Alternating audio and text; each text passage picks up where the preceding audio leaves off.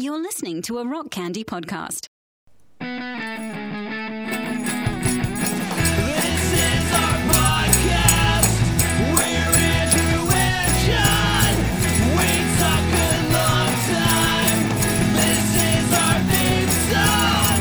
This is our theme song.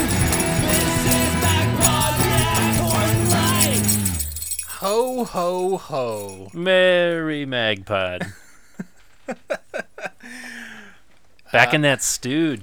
I'm I'm Andrew. I'm John, looking into Andrew's eyes. This is our podcast, and that's our food lion. And that food lion has he's got a Santa hat on. yes. He's got he's jingling his bells. Mm-hmm. John, I am I'm back. We Yes. are back in Magnified Studios West Hell yeah. for the first time in over two years. Yes. And for those who are not initiated, Magnified uh, Studio West. been a while. It's been a while. Is John's house. Yes. Magnified Studios East used to be my Right. place. I guess we're is- north and south now more. Yeah, I guess I'm so. the South Pole. Yeah, You're the North Pole. yeah, but you know, it it wouldn't be a MagPod recording in person session without a clusterfuck of, of audio issues.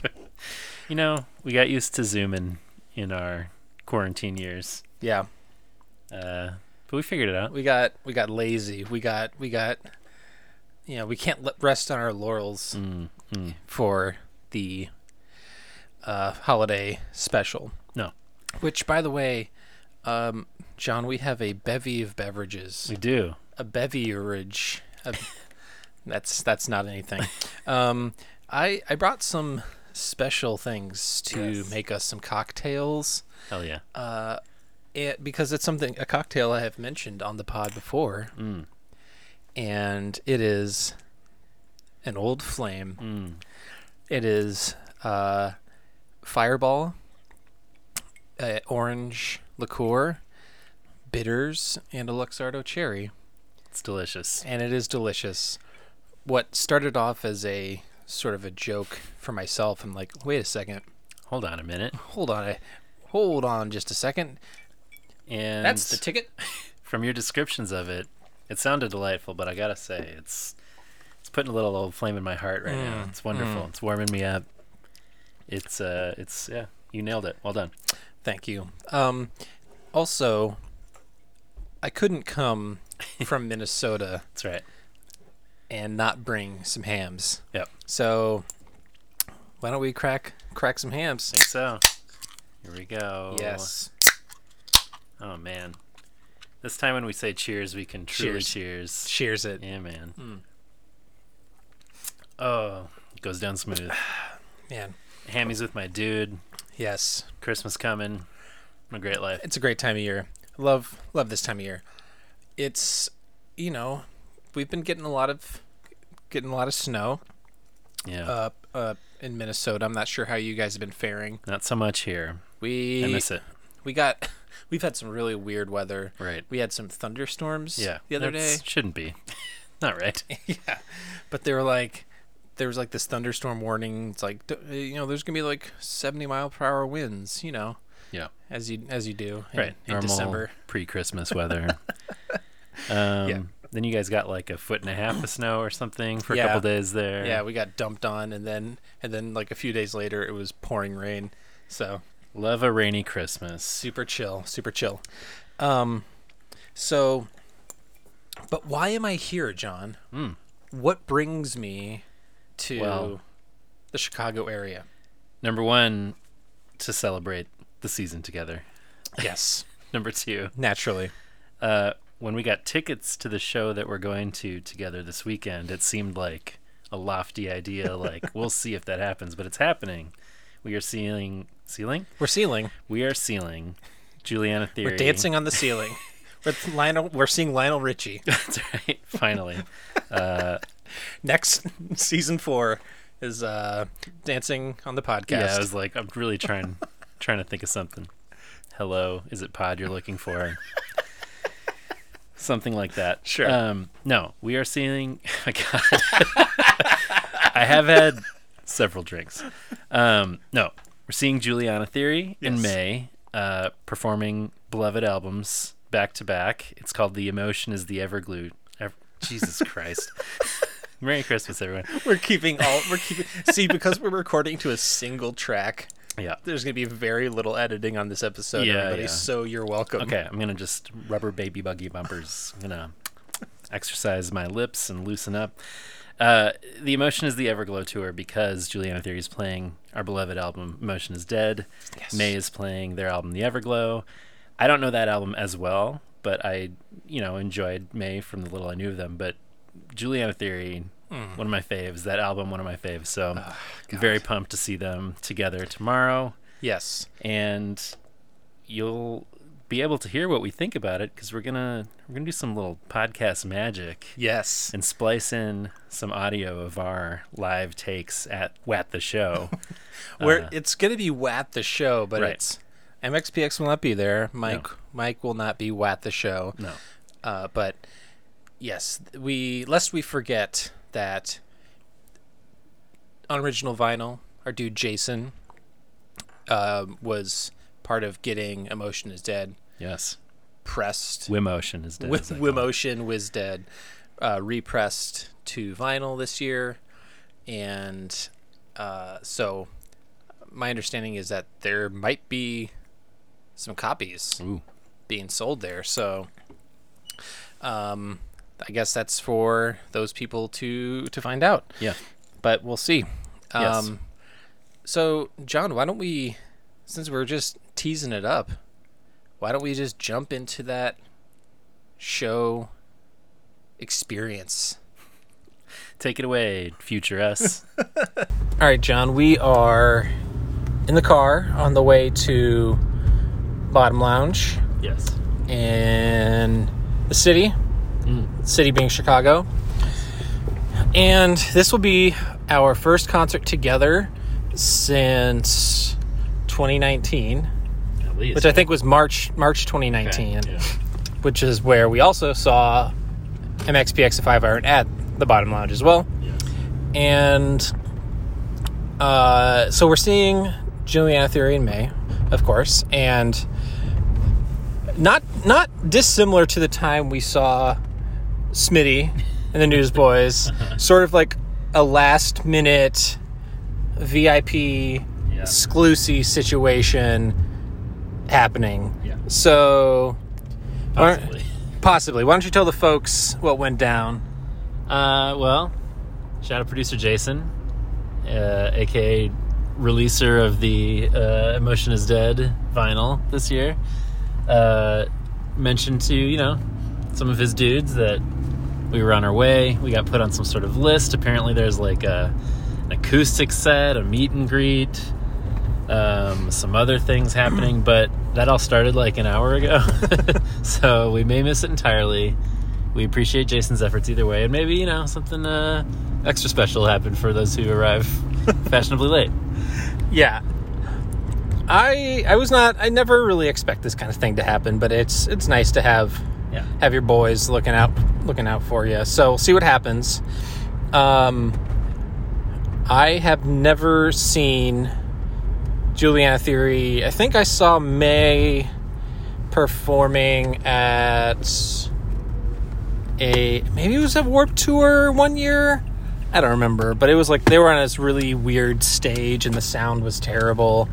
Um, that wasn't their fault though. But yeah, we just been hanging out today, had some beers. We got to talk to our boy John Warren, which right. was also sort of a last minute yeah, thing. So lots of lots of stuff coming together yeah. last minute. Last minute. I was gonna say I've seen I've seen Juliana Theory twice. What? Uh, once at the Metro, probably right around the time of Motion is Dead, and once at uh, a record store in Chicago. Uh, they did like an acoustic set. Um, that was also 20 plus years ago, so it's been a while. Wait, did I see the Juliana Theory at, at the Metro too? Perhaps, probably. Um, because I seem to remember. I wonder if we were at that same show together because I I remember I'm now I'm like accessing a memory I haven't accessed in a long time. I'm, tr- I'm remembering there are like images of a merch booth with maybe uh, music from another room uh, merch. But yeah, I wonder I wonder if we were at that at that same show together. Could be, man. I'll have to I'll have to look uh look it up and see if see if I can find any more details. All right, um, more later after our VIP exclusive uh, uh, pre-show partying with the band. I'm assuming that's what this is, right? You Yeah. get to. I think we're gonna end up in an abandoned office building with them afterward. It's usually how it goes. That's usually yeah, it's, but you'll it'll just be me. You'll leave before. sounds right. It'll be yeah, it'll be a good time. All right. All right, John. So my voice is a little shot. Um, we just finished seeing Juliana Theory. I was I was going hard, Yeah, man. so my voice is a little bit thrown. But uh, how did you feel about that set? It was super fun, man. We we did indeed make it in time for the pre-show acoustic set slash Q and A, uh, which was very fun to be there for. Couldn't think of any uh, pod-related questions on the fly, such as when when did you first hear of Juliana Theory, that kind of thing. Um, but maybe we'll still meet them later. Um, but no, it was super fun. I, as we were just talking about, they jumped around a little bit in the set, didn't just play it straight through. Uh, they were talking a little shit about uh, what's the one song? Uh, Something isn't right here. Something isn't right here. top of the world. Right. The songs that are more like who, who, and sha la la la. They skipped those ones. Except they did uh, something isn't right here is sort of like a twice as fast as normal version and a little mini acoustic set. And then they saved uh, We're at the Top of the World for the penultimate song. And they talked about how it had been on Dawson's Creek like six times or something, which I didn't realize. But I don't know. I thought it was a super fun set. What did you think? I also thought it was a great set. Um, I opted to wear earplugs for most of it. Yeah, it was probably a smart choice. I did not. It was, uh, you know, emo or not, they were loud as hell. Yeah. I felt like they had like some audio issues at times where like maybe things weren't clicking in or like certain instruments weren't. Yeah. I don't know. It was, 'cause that was sort of weird, but um, you know, Brett was still hitting Yeah, was. screamy high notes and stuff. Yeah, so man. that was really that was really fun. Lots of audience audience participation. Yes, they. Uh, part of the reason why our voices are gone is that during um, this patient's still waiting, the big come on part was they kind of dropped out just to the little do do do do do do acoustic riff a few times. Was like, okay, everybody. He did his little like, here's where we're at in the world right now. I need you to sing along. So we all he turned the mics out to the audience and everybody just screamed like, come on. And you know you got to scream it through the mask, so it's extra hard. Uh, but that was super fun. Uh, I'm trying to think of other Well, I may or may not, I may or may not have gotten that on video. Okay, So maybe we can post that. share that. We'll post share that some stuff. Post that to the Patreon or something. Yeah. We also uh, ran into a listener, Matthew, uh, super cool dude. Uh, still surreal to be at shows and have people be like, "Do you guys do Magnified Pod?" And we're like, "How do you know that?" Um, but seemed like super cool dude. Uh, Especially like sort of in the dark, wearing masks Yeah. in a medium that is like primarily about our voices. Right, yeah. Uh, but thanks to him. Um, yeah, I don't know. I was, uh, I had pretty high expectations. Been jamming on this record a lot, waiting for the show, and I feel like they delivered. Definitely delivered. Um, Mae up next. Um, not an album I'm as familiar with. Same. So we will see how this one goes down. Uh, yeah, we were under the impression this this uh, someone thought that this was gonna be over at ten, and it's currently nine thirty-five. Yeah. Um, so uh, that's not happening. But we will check back in after this next set. And hey, I also want to give a shout out to past Andrew and John. You guys, up, guys? you guys were we're, we are having a good time. Yeah. So, um, talk to you, talk to you past us later? Sure. Okay.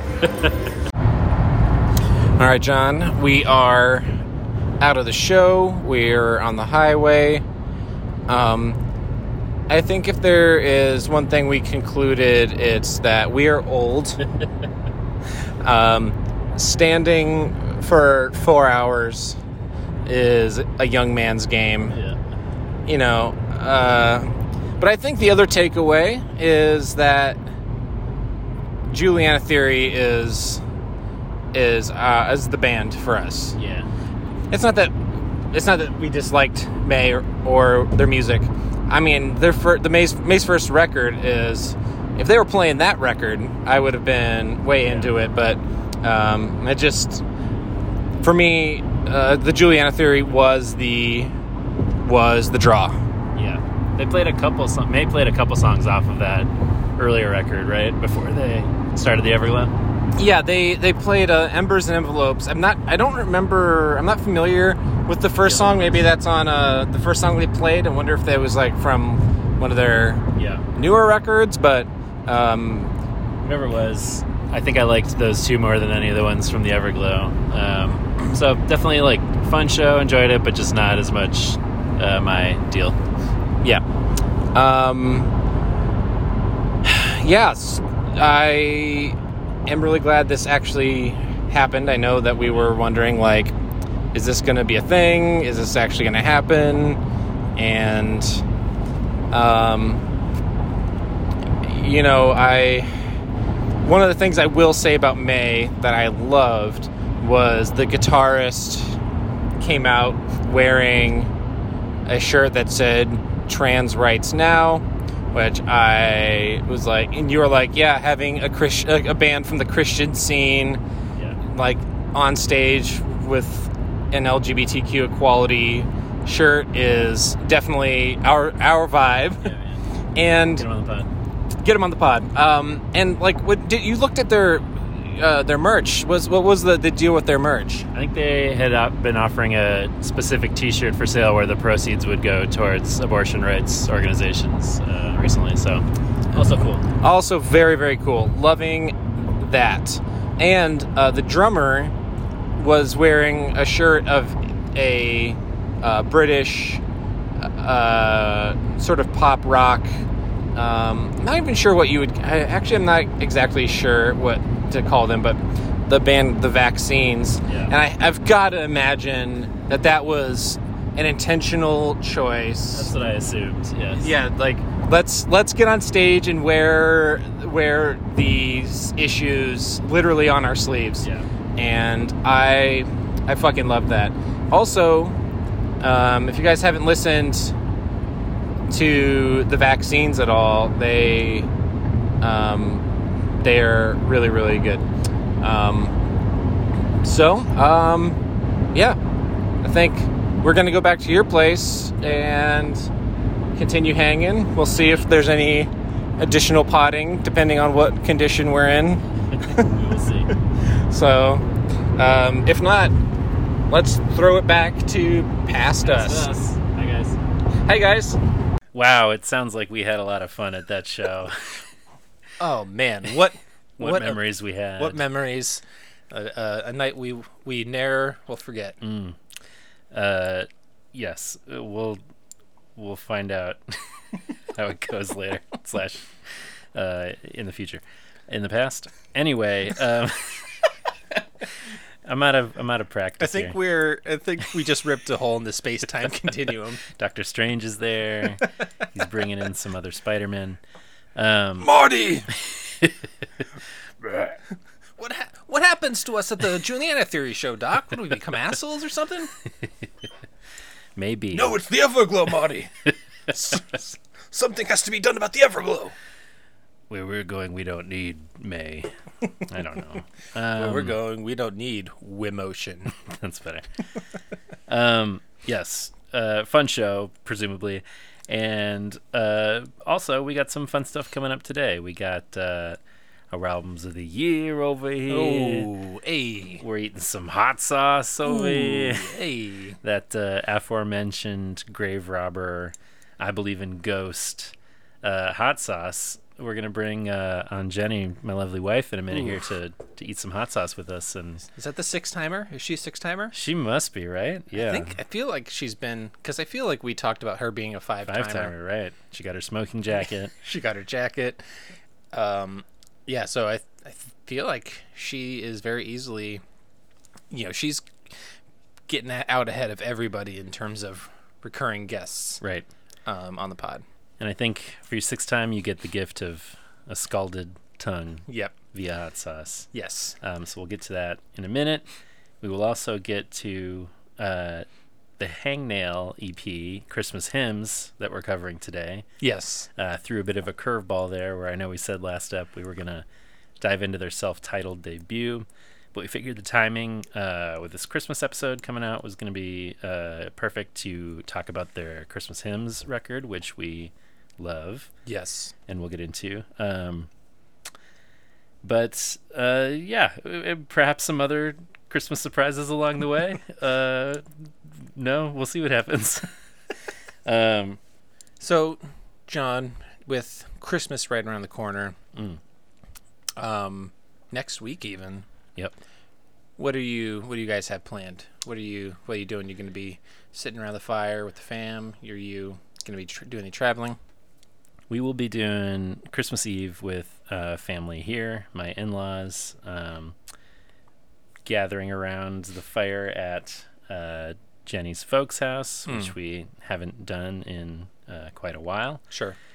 Uh, it's been a while. And then uh, next day, Christmas, quiet at home here, just us, um, gathering around our fire, Hmm. maybe watching some uh, Garfield uh, Pet Squad or whatever. Space Space Force. yeah, Or uh, whatever. When Andrew arrived tonight, my kids were watching Garfield, which for those of us who grew up on Garfield, uh, the animated series looks pretty different these days. Oh my God.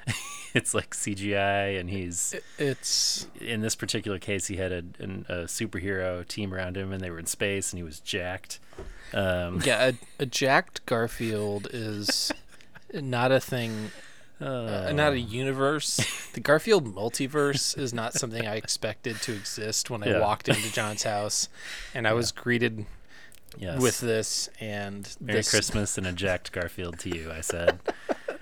It was it was truly. I mean, the obliques on on Garfield. he just was just Gets those Just reps in. he gets those reps. Kicking Odie off the table all And- the time. He grows those muscles. He doesn't skip leg day. Um, so anyway, And the and the multiverse Jon Arbuckle had like really unfortunate Yeah. goatee Gross facial, facial hair. hair, It was yeah. awful. It was it was not it was not a good look for anybody, but you know, bummer for my dude, John. Um, I mean but uh, that which also begged the question which we were talking about you, me and Jenny. How old is Jon Arbuckle supposed to be? it's an important question. Like um, he's- according to the the animated Christmas special that we watched afterward, which I grew up on, uh, anywhere from like eighteen to forty five, seemingly. They were very excited. He and his his that brother coveted Doc Boy. demographic. Yes, exactly. Everybody listens to him, uh, a cis white man, ages 18 to 45, and his beliefs about cats. Um, anyway, we'll probably, uh, maybe we'll watch some Garfield, but we'll just be here on Christmas. And then uh, next day or two after that, we'll be heading up to Minnesota. So be there for a week or so. Beautiful. Hopefully, we will hang. Yes. Yeah. How about you? I will be with my fam. Uh, we are doing, I think, maybe for the at least the third year in a row, uh, Christmas Eve tacos at my brother's place. I love that. Uh, and you know, it's. I think at some point we decided we don't need to like do Thanksgiving too.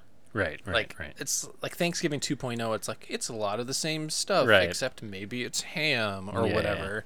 And Tacos is a good. tacos is so perfect because you can cater to just about anybody with it Yeah. and who doesn't love tacos it's outstanding your soul.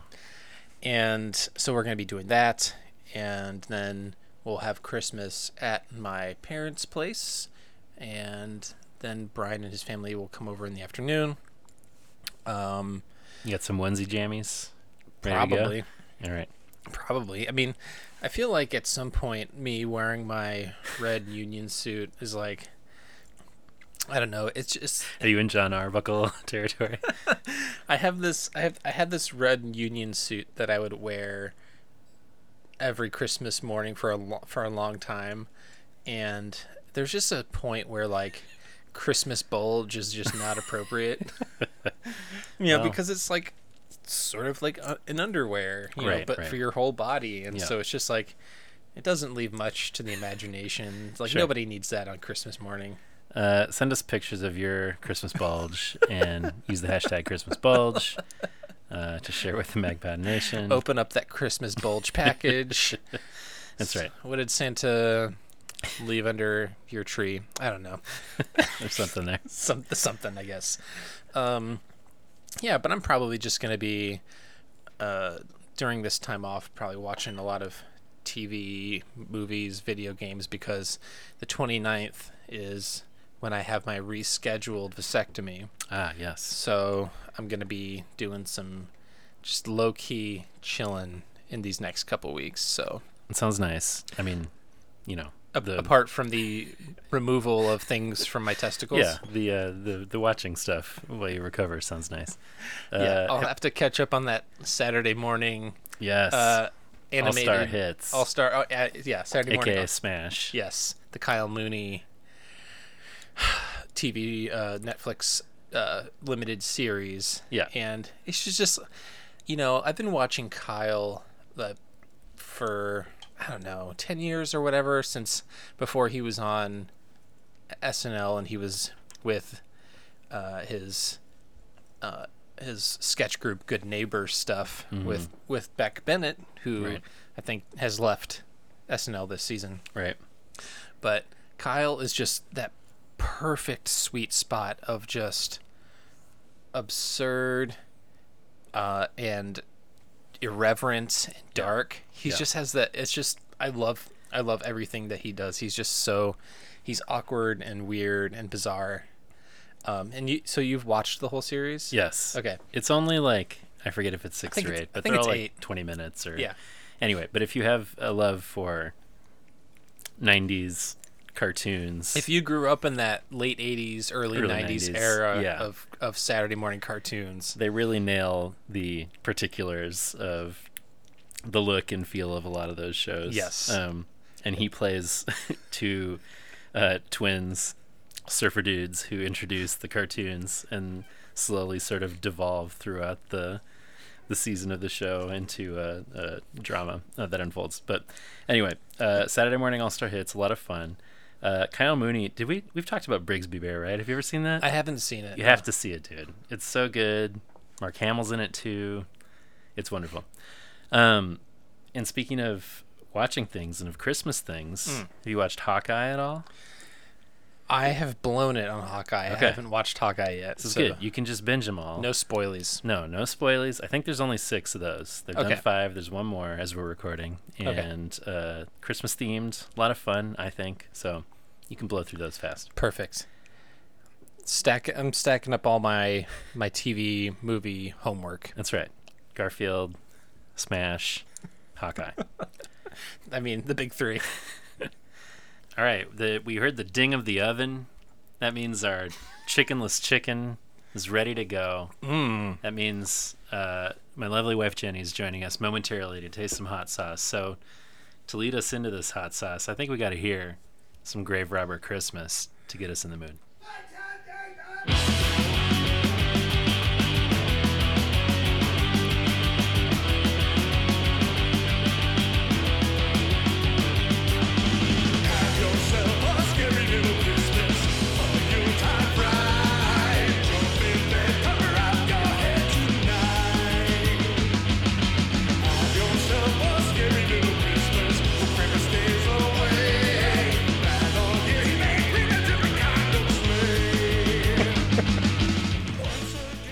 All right, let's uh, have yourself a scary little Christmas Yes. by Grave Robber.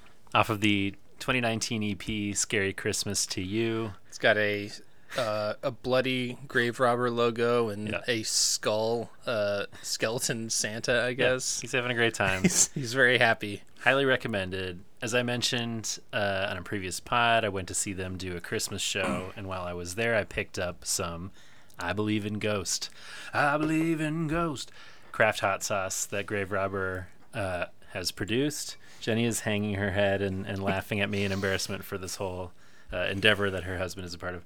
Um, and I just want to read the copy on the hot sauce Please, please do. label here. I believe in Ghost will attack your tongue with the horrifying burn of a thousand torches from the intense heat of bhut jolokia ghost peppers, coupled with the frighteningly flavorful citrus tartness of fresh lemons and limes. Do you dare proceed towards the horror that awaits you? be afraid. Be very afraid. Uh, and it has a heat index here of four out of five flames. Yeah, I was just reading that. I'm very afraid. It's gonna be great. Uh, so how should we? I mean, should we do this uh, hot one style with a little? You know, we dab a little, or what are we thinking? Should I create a little? Sorry. A little. Jenny, Jenny is uh, regretting part. Uh, No, Uh, it's gonna be great. for the door. I did not see the four out of five flames. I don't think I've. Give it a little smell though. It smells. It smells smells lovely. Nice bouquet on there. I great. suggest we make l- little pools. well, I'm gonna go. Okay, Always straight on there. On the chickenless All right, all right, all right. chicken. I'm putting it on the chicken. Wow, that's, you are not sparing Ghost man. Pep. Gotta, gotta go hard. Ooh, no, I would like to. I would like to dab. You this wanna is the? Christmas season. I'm you can make- do whatever you want on yours, honey, but I'm gonna. I'm gonna make a little pool. Yeah. We'll dab it in there. Mm-hmm. Um, What did you guys do the last time you did a taste test? with- vomited. well, I mean, like in terms of, did you dab or did you smother? And No, I think we dipped. We- Yeah, it was yeah. uh, it was. I think we did vegan sausages. Did you Yes. tape it? I mean, taste it. I'm already. Jenny is wasted. What did I have of yours, Andrew? I had an old. You had an old flame. Yeah, it was delicious. Yeah, I haven't already gotten to the maraschino cherry yet. I was saving that for after. Please Delightful. do. Hoping I don't vomit. It's No, a won't find it. Luxardo cherry. It's I spare no expense for the cocktails. I don't even know cocktails. you're, that's so out of my league. I don't even know what you're saying. Sounds Um, fancy. fun fact: I used to get maraschino cherries for Christmas Hmm. because that's how we rolled. You love them. I do love them. Well, this will Um, be the best one you've had. Okay, great. No, but I don't even know what I was. I, I slurred some word and now I don't know. Last time we did this, we had a variety of hot sauces, Oh, yes. which is what caused me to. right. I was gonna say, did gross you ever just? Do you ever just taste it with your finger or anything? No, I I think don't think you like- want to do that because then you're going to touch your eye later, probably. Oh yeah. Okay. I think what what Ugh. happened with last time, John, is if I remember correctly, you tasted the hottest one. You're like, oh, it's not too bad. not too bad. And then I went back for another. because it's a slow burn. and that was the mistake. Like Icarus, I flew too close to the hot sauce sun. Hubris overtook me, and then I made horking sounds. Um, What was this? Was this in person? Yes. yeah, so you know, three This, years ago. this is a long time ago. What is, been a what while. is time? Um, Okay. I Oh, I say have a we. fork. That's I say we. Uh, Ooh, I I say got- we dive into this. Bad Look at this. My my hot sauce has entirely soaked in. Ooh, it's gonna be tasty in that chickenless chicken. Let's go for it. Gosh. Let's do it. Here we go. Now, so far, not overwhelming. Mm-mm. But I, I feel like it's coming. I will say these vegan chicken wings Good, right? from Trader Joe's. Thanks, Trader Joe's. Mm-hmm. Not sponsored. Not a sponsor. I wish Get at us. We've talked about Trader Joe's. so much. As you should. All right, Okay, the I heat was- is building a little bit. I think I had a lot more chickenless chicken in my bite, so I Ah. don't. I don't mind that. You want to dab in there? Yeah. I mean, I yes. I'll dab again. I'm gonna cheer you on. It's your jingle bells. Thanks, honey. I need Eat I need a that little bit of the sauce. hams. Get that hams. Please don't puke on Mike. I will try not. Um, I gotta say, very tasty. It is tasty. Way to go, Grave Robber. It's it has a heat level for me that is it's definitely spicy. yeah. It's definitely lingering on the tongue, but it's not so over the top that yeah. it's just I'm not I'm not miserable. Definitely not. I mean, it's it's got some heat. Nope. it does. No, you got to be strong like a woman, John. That's right. That's right. Woman up. Strong like mommy. Strong. Wait. He didn't say mommy. Milo said strong. Be strong like a mom. Strong like mom. strong like mom, not like Be a mom, strong like Strong mom. like mom. Strong not like, like, any mom. mom. Um, Milos, be strong like mom. Be, strong like mother. Um, We, yeah, we, we we trained him to say that, and then when he repeated, we were Yeah, very proud. Milo is uh, his his Russian accent is very Yeah, much on very. point. He probably has one in him. Um, did you enjoy cuddling with him tonight?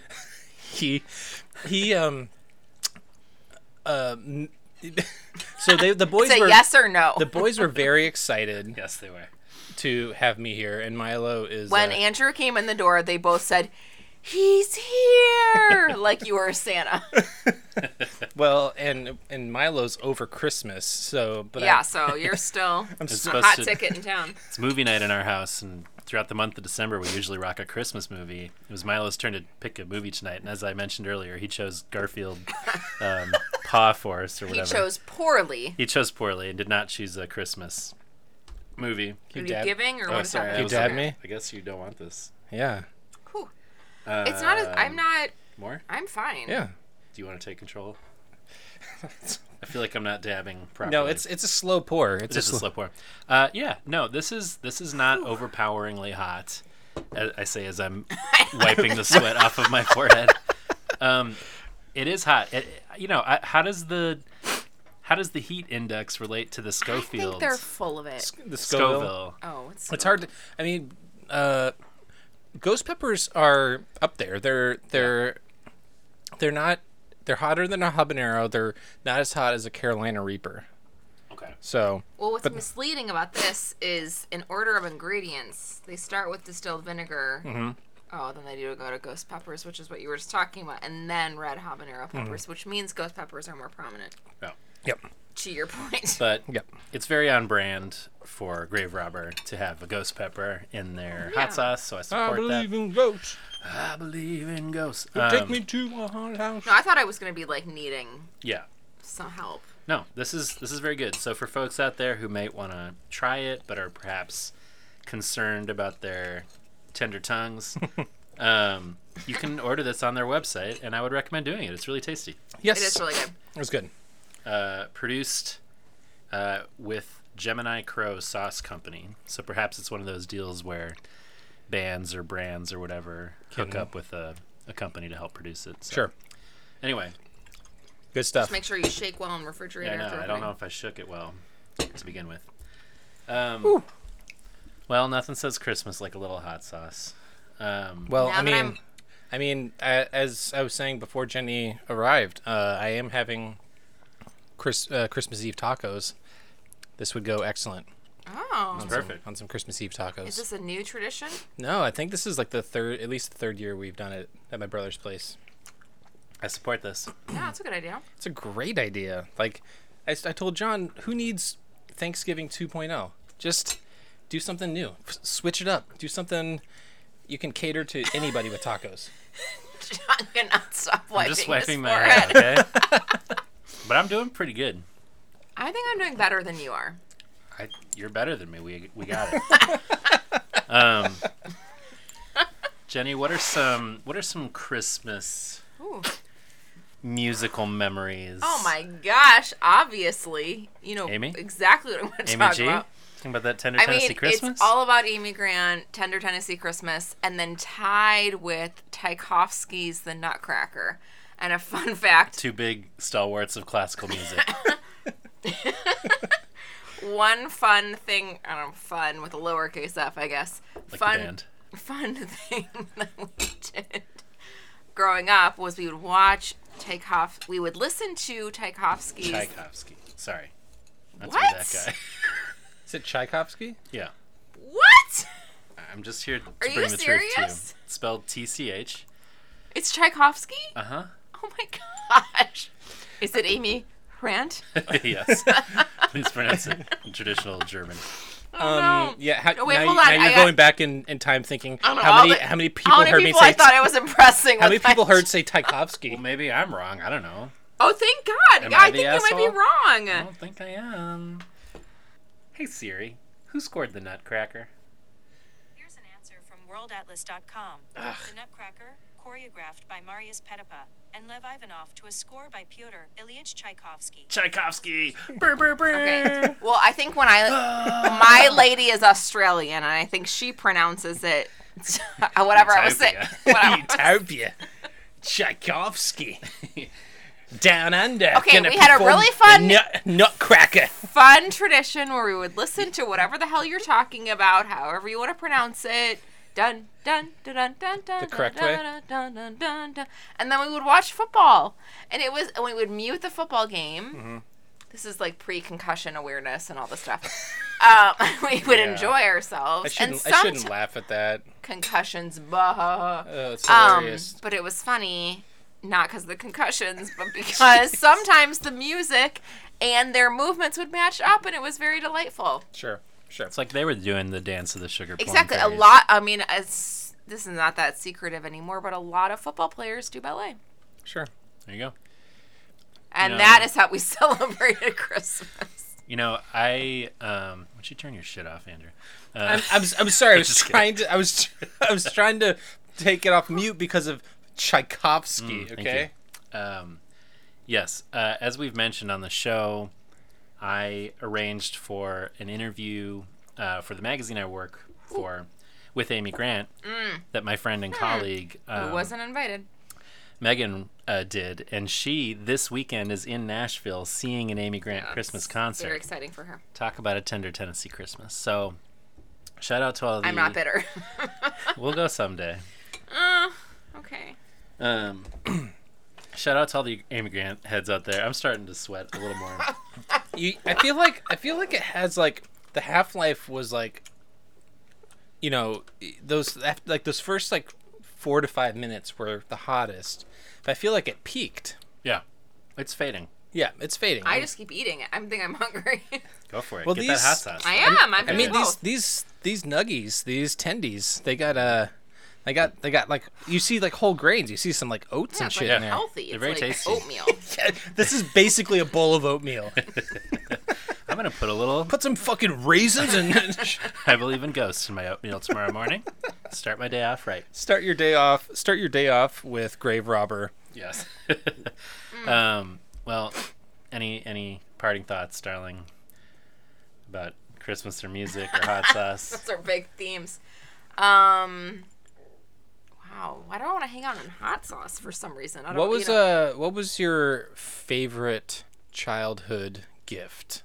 maraschino cherries? That was your favorite present? I don't remember my Christmases. I was too busy watching You didn't. Tchaikovsky. Get it. You didn't get an American Girl doll. Oh, yeah, that's a sore subject. Um, yes, every year I would get the American Girl catalog. I think it came out a couple times a year, and I would circle things I wanted, and I would Wow. have my calcul my little Casio calculator, and I would do do do like indicate what how like, and I would I would add up all the things that I had marked in the catalog of what I wanted, and it would come out to like a thousand dollars. And I was like, okay, this is okay. I'm gonna cut out like, you know, six dolls or whatever. And I always just came back to I wanted the Molly doll. That's all I wanted. She is Which like one was she?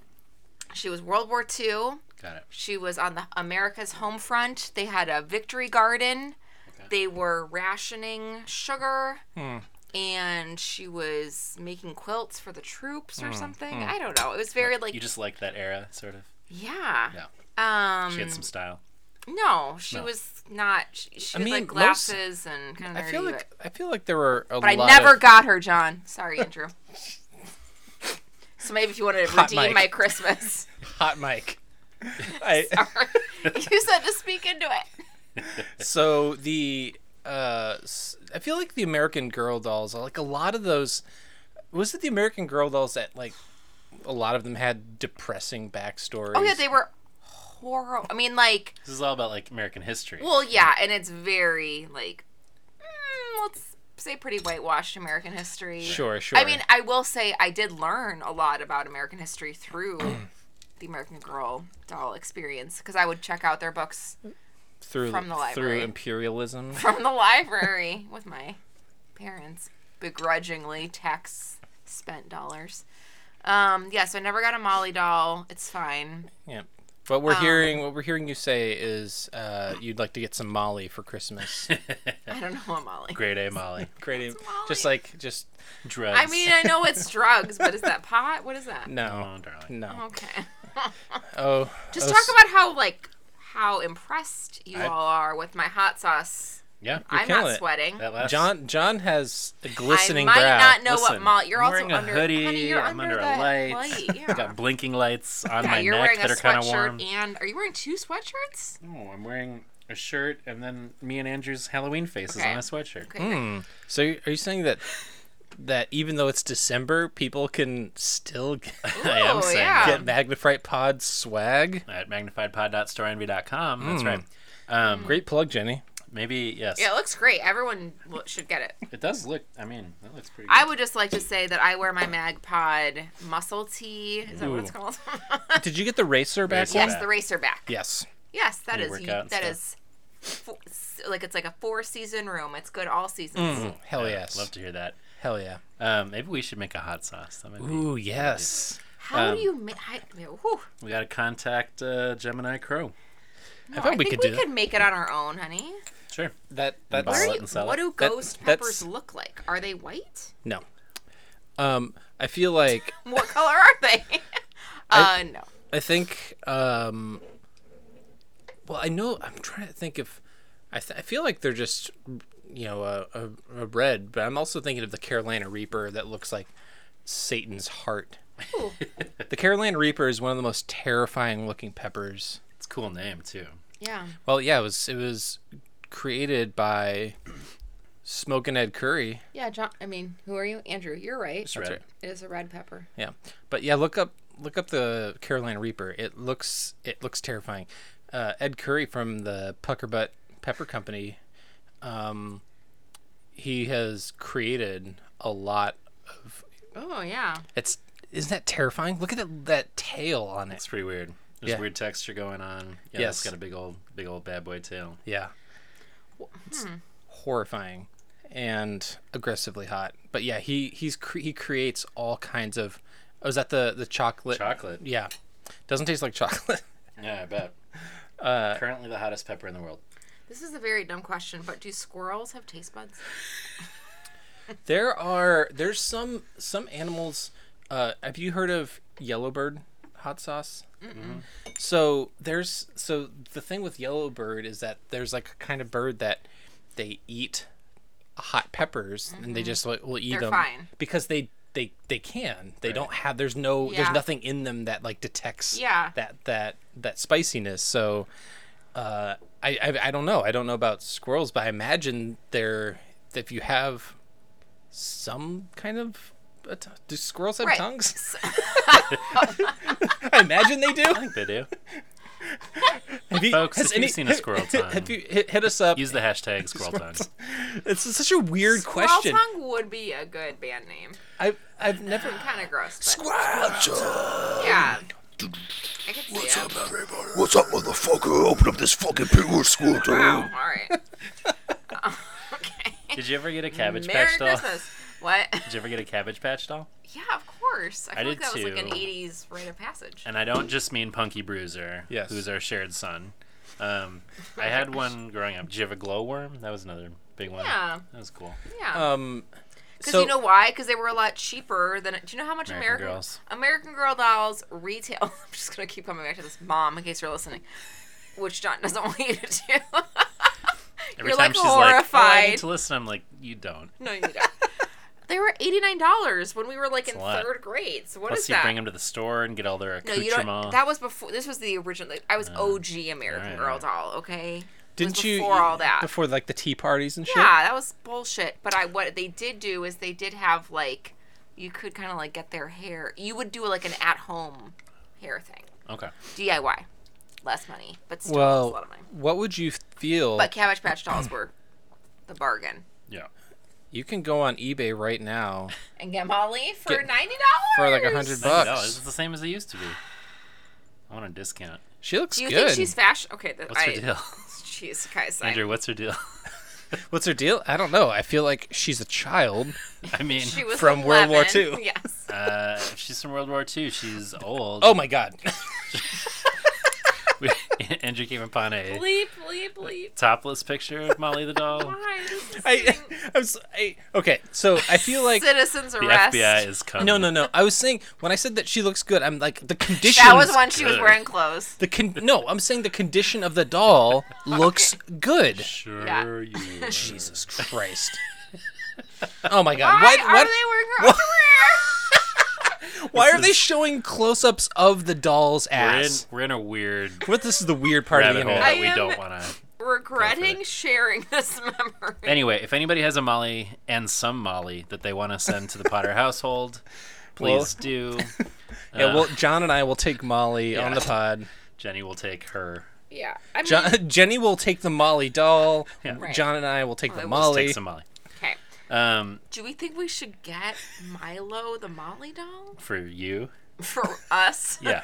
yes, we get it for Milo. He he just his the the the stuffed animal of choice was his little baby doll tonight. He does. He loves stuffed animals very much. And I did as a kid. I I had stuffed animals for a long time. yeah. good. I'm really hoping these investments last because he has like 87 right now, and he told me the other day He counts. when them. he gets like 190, then he's gonna start giving some away. And I'm like, there's Yeah, too many. generous Christmas spirit we're all looking for. Well, on that note, thank you for joining us. Any parting thoughts? No, I just got like a whiff of the heat, and it was. Have that last Exciting. bite. That's for you. Oh gosh. Um, any parting thoughts? This is have your. a- We figured out six timers. You're the first six timer. Well, was I even on the fifth? Did that even like come through? Uh, Was that the fifth? I feel like maybe The this live. is seven. What? Maybe this is seventh timer then. Uh, What? Who knows? because Anyway, there was. I mean, there were there was, um, the the wine. There was the uh, fixer upper. There was the talking about racial justice. yeah. There was talking Enneagram? Enneagram. on the on the Patreon. Yeah. Um, Subscribe to the Patreon. Yes. Support these poor gentlemen so that I can get a Molly doll. That's our next tier. Yes, So the the the Molly doll tier that specifically gets Jenny. Slash your own hot sauce thing. You got to invest in the hot sauce like recipe this. development. Ooh, maybe we can start a GoFundMe to like start a Magpod hot sauce. I like this idea. Pogs and hot sauce coming 2022. Wow. Man, Um, 2022. Good lord, help us all. Thank you, darling. Oh, okay. Jenny's Thank flying away on her you. sleigh. there she goes. There, bye. Oh, wow, We love she's- you. She's she's really flying on that She's sleigh. Those those ass. those d- reindeer. Holy shit! Oh my gosh. Bye. You're Bye. you're ruining the illusion. You're supposed to be on the sleigh. Goodbye. We're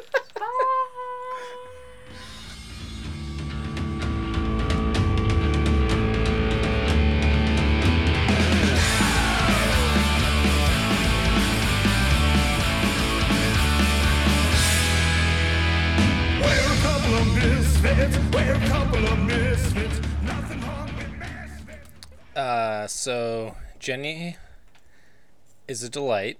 Yes. What's her deal? Son of a bitch. I can't help it. I um It's okay when it's about Molly, not about my spouse. fair, fair. Um, Molly still a child. If you say so. I think she's a haunted. Yeah, I mean Ghost. she's is at this point. Yeah, at this point, yeah, Molly is uh maybe, you know, like a ninety-something-year-old ghost. yeah. Sounds pretty good. Yeah. Me Gross. up. I mean, is that? I mean, it's so uh, like in Ghostbusters, Ray gets blown by a ghost. He sure does. Yeah. Classic scene of a Children's PG movie. family comedy. When so when did did that come out before or PG thirteen after Raiders? I think it was before. Before people No, were like, no, no, no. Uh, Temple of Doom. Right, right. Temple that of Doom was the is the movie that caused PG PG thirteen to become a thing. Yeah, I think it was before that. Okay.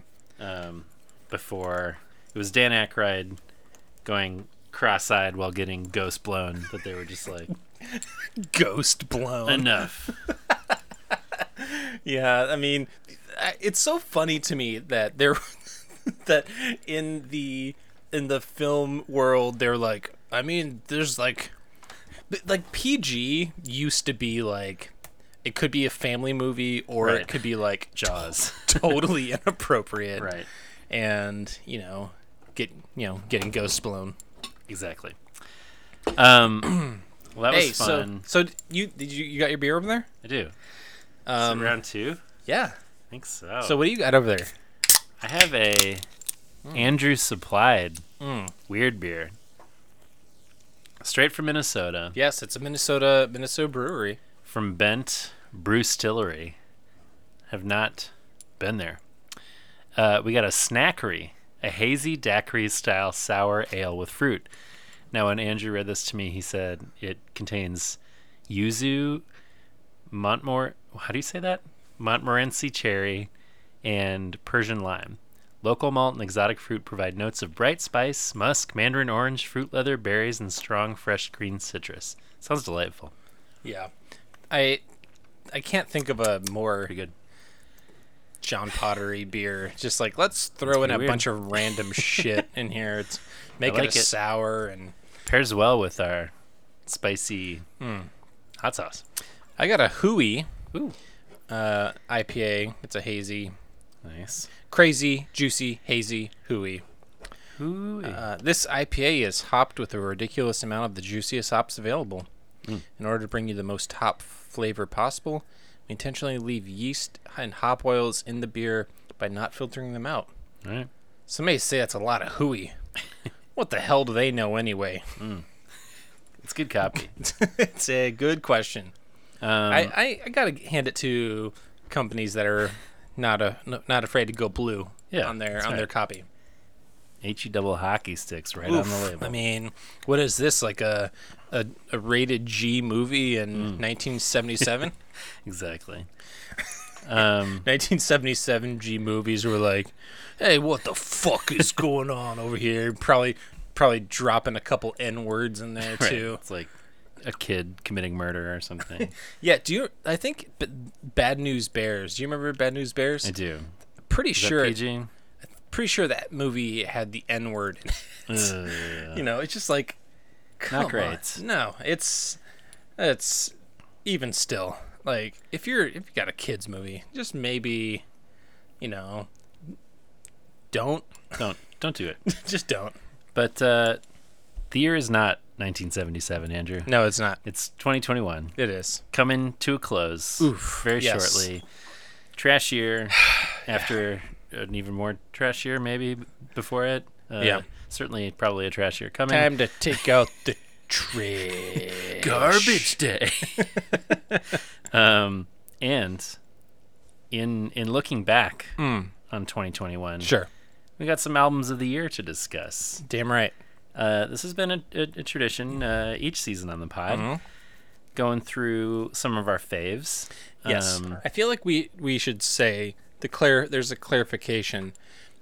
When we talk about albums of the year, I feel like talking about favorite albums, not necessarily saying us is as some sort of encyclopedic like John and I have listened to every possible available album. Like these Right. are the albums that have meant something the 10 albums each that have meant something to us. Yeah. The ones that we've found ourselves listening to a lot.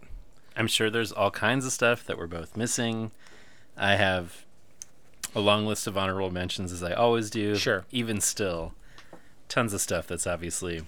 It was a good year. It was a good year. was I'm a looking good year at for this music. list. I'm into it. Yeah. Um, now you had predicted we would perhaps only have two Two. overlapping.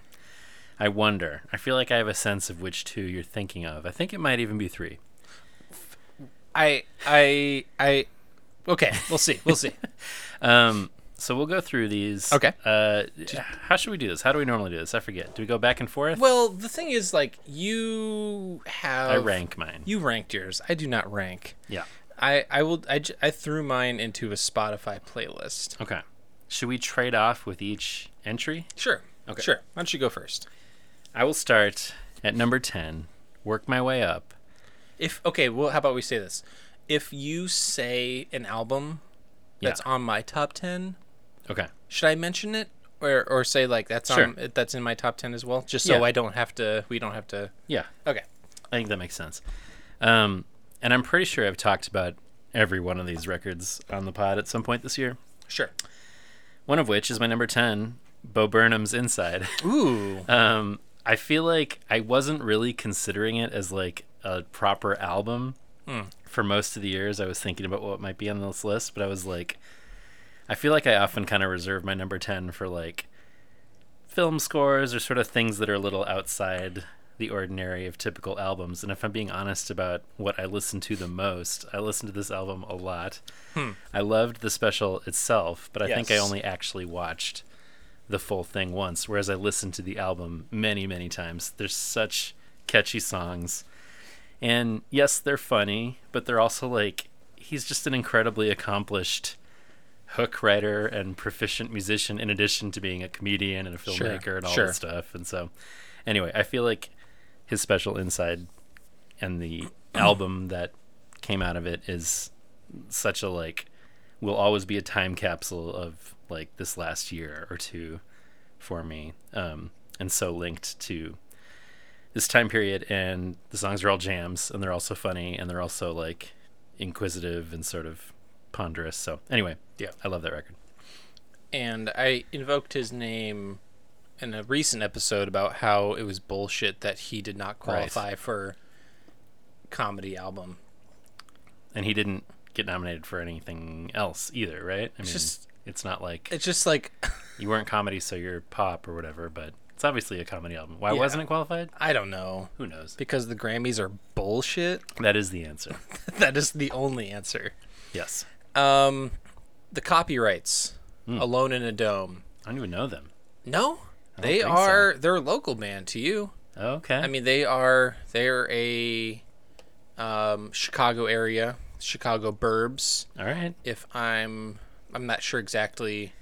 carbondale Yeah. not far from me Um, all right they and they haven't put out an album uh, since 2014, okay and so there was for me it was like this is I I was really excited about it and they fucking killed it. It is if you like it, it they're not exactly Ramones core, sure you know, but they're if you like if you like that sort of if you like Screeching Weasel yeah um and and that that like Teenage Bottle Rocket or Masked Intruder that that kind of stuff. yeah Um Chixdiggit yeah uh, then you would love this record. Cool. It's so hooky. Uh, I'm I'm I'm super super into it, and um, I pretty much one of those albums that like from beginning to end, there's not a, a, a skippable a skippable track sure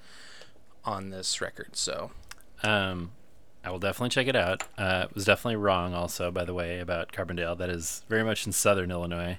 Uh, I was thinking of like Carpentersville or something being near me. But anyway, uh, copyrights. Yes. Copywriters? Copyrights. Copywriters. We'll check them out. Copyrights, get it right. Copyrights. Get it right or pay the price. Uh, it's I hope we never copyright. Um, okay, my number nine. Texting about this this week uh, in unfortunate circumstances. Uh, Lingua Yes. Ignota. Yes. uh, her record "Sinner Get Ready." Um, as we were texting about, um, you know, and as she's talked about with this album and with kind of the press around it, she experienced, she has experienced throughout her life abuse from a relationship she was in, and and this past couple weeks she named um, the guy from Daughters, the the lead singer, as as being the one who had been in this relationship with her that most of this record um, that deals with the abuse that she um, you know put up with uh, in this relationship was about so um, really kind of horrifying details of what she Yeah. Went through and overcame in in these uh, in the statement that she released and certainly took um, some uh, courage and strength to be able to um, make those claims and other women have since uh, you know shared similar stories so i think we've talked about daughters on the pod Yes. as well as being like a terrifying band Yeah. that we also really respond to their music. I mean, they're doing such interesting things, but um, I mean, some of the stuff that she talked about, Yeah. this guy having done truly awful and yeah. horrifying. So And I feel like if if that is something that is um, you're sensitive to or triggered by, if you do end up cu- being curious about the story and wanting to look it up, I just want to Yeah. give you that word of caution that it's not your.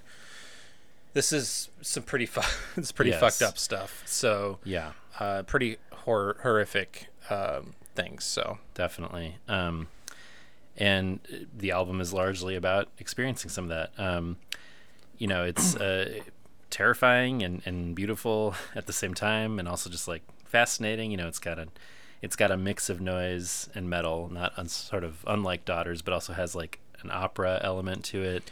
She it's so theatrical. it's very theatrical. It's very like sort of reinterpreting liturgy and hymns. She sort of puts on like services when she does shows.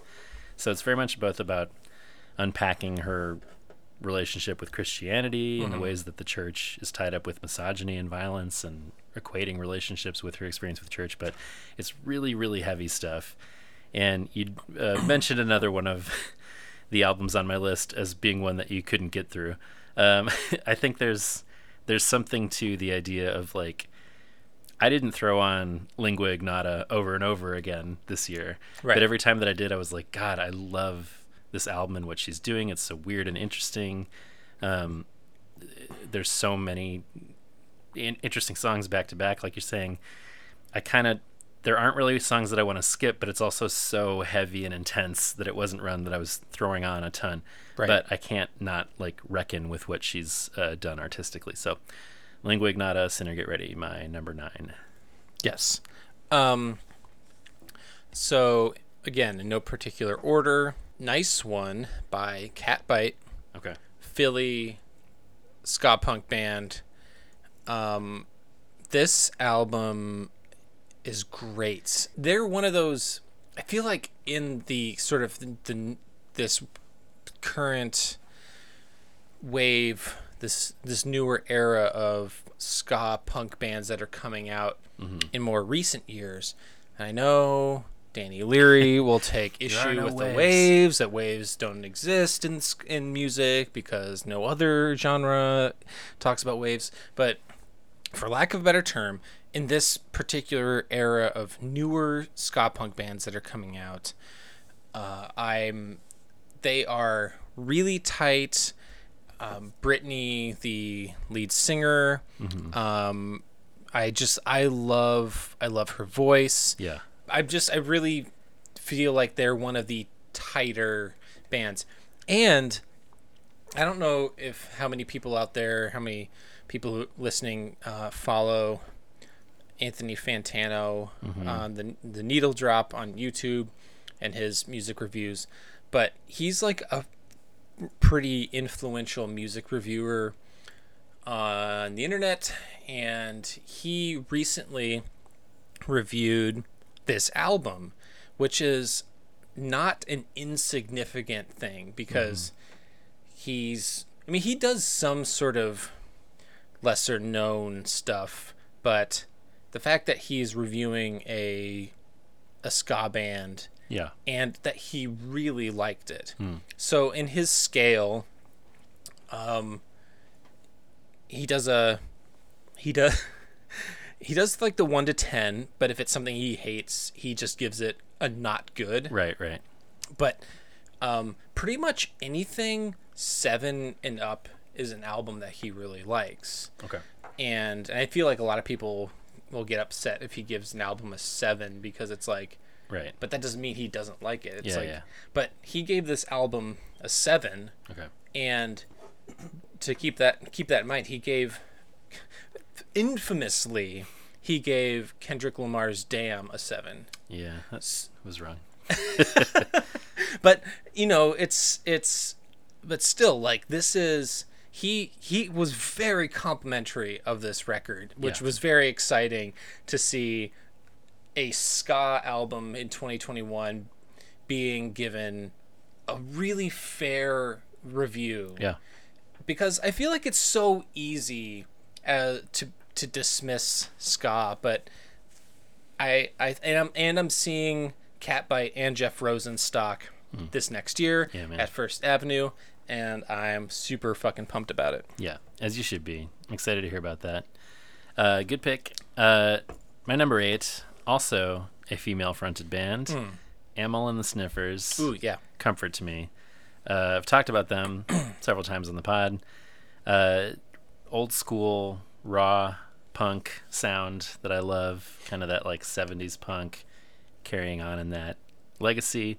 Uh, I got into them with their debut self titled record, which came out in 2019.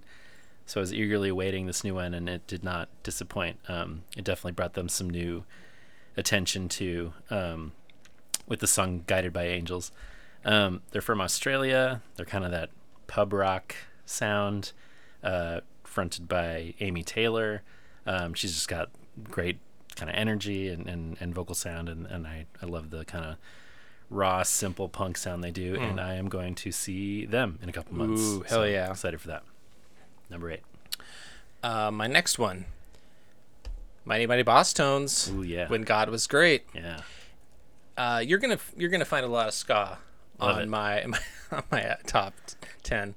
Your top 10 s- ska albums of the year. Yes. So this was an album that was not like immediately like like I liked it, but it wasn't immediately like holy shit. Right. But like as the more I listened to it, the more it grew on me and because this is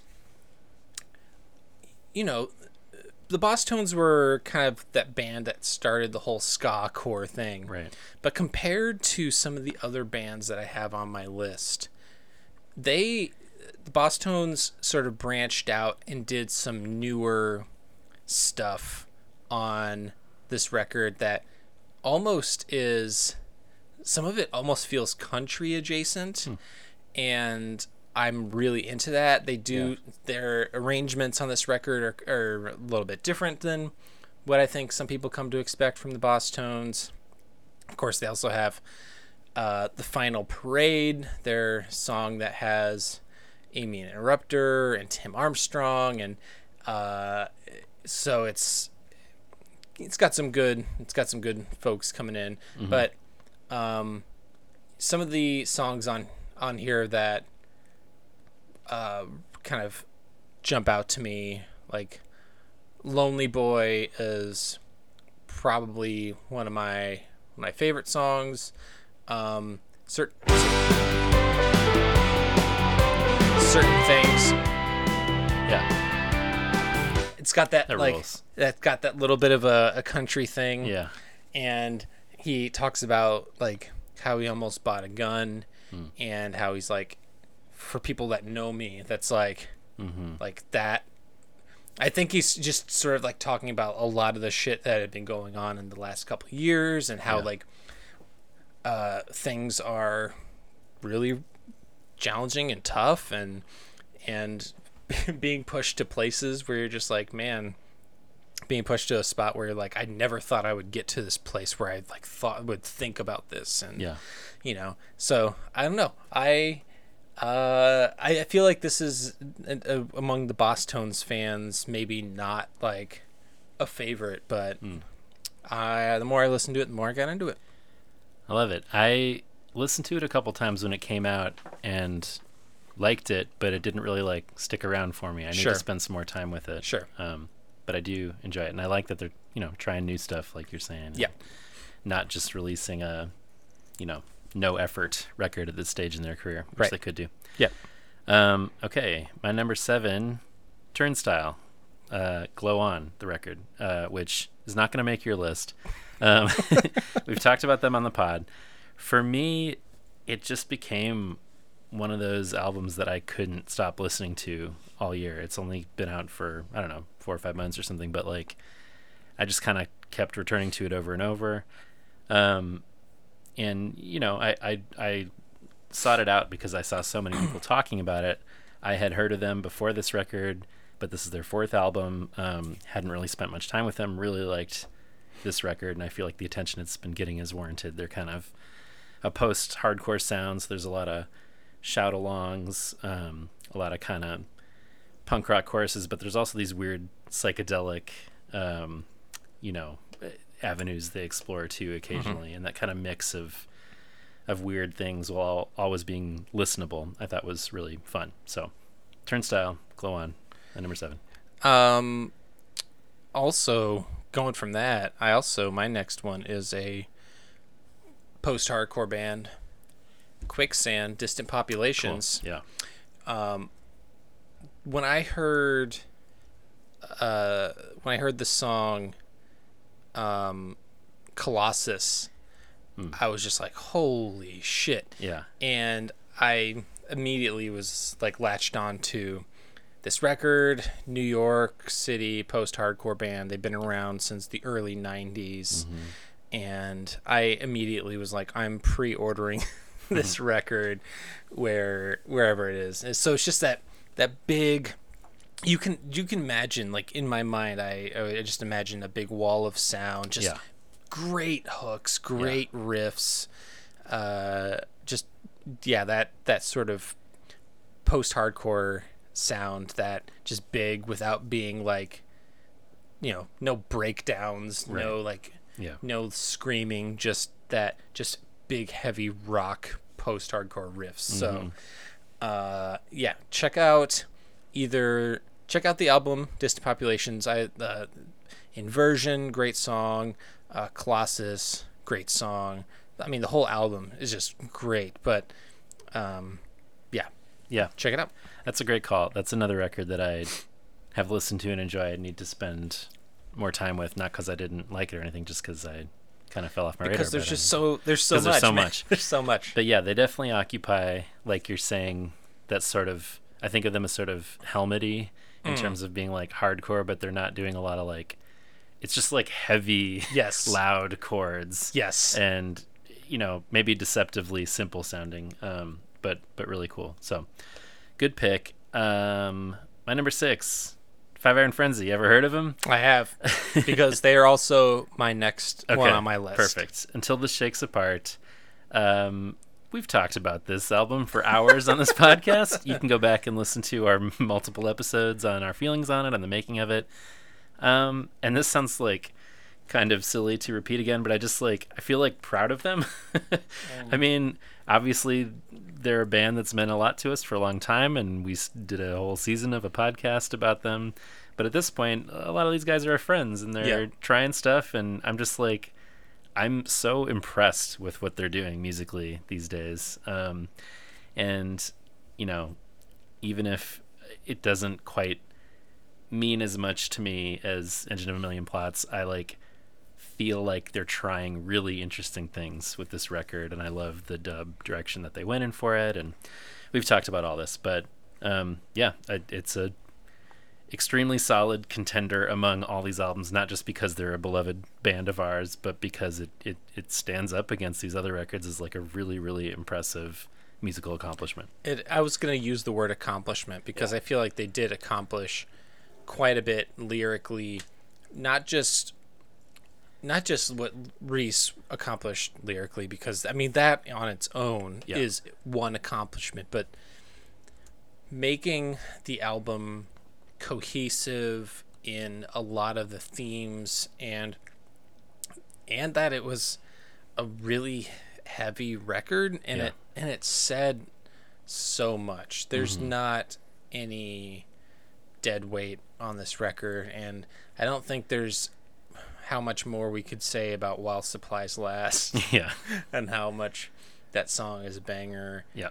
and you know renegades and how it's just all just just killing it just killing it Yeah, all the themes in it that were resonant when it was released a year ago continue to be ever more resonant today. Oof. Unfortunately, um, yep but you know when you talk about like this this weird time that we've lived in the past several years, people have said like, well, you know, the art that will be created out of it will at least be like something helpful, and I do feel like this is art that sort of contends with the era we're living in.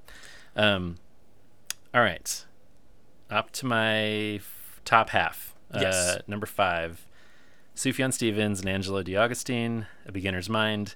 Sufjan not able to escape any sort of list I would make of my favorite records of the year. Uh, perhaps not at all surprising to anybody that Sufjan found himself in here.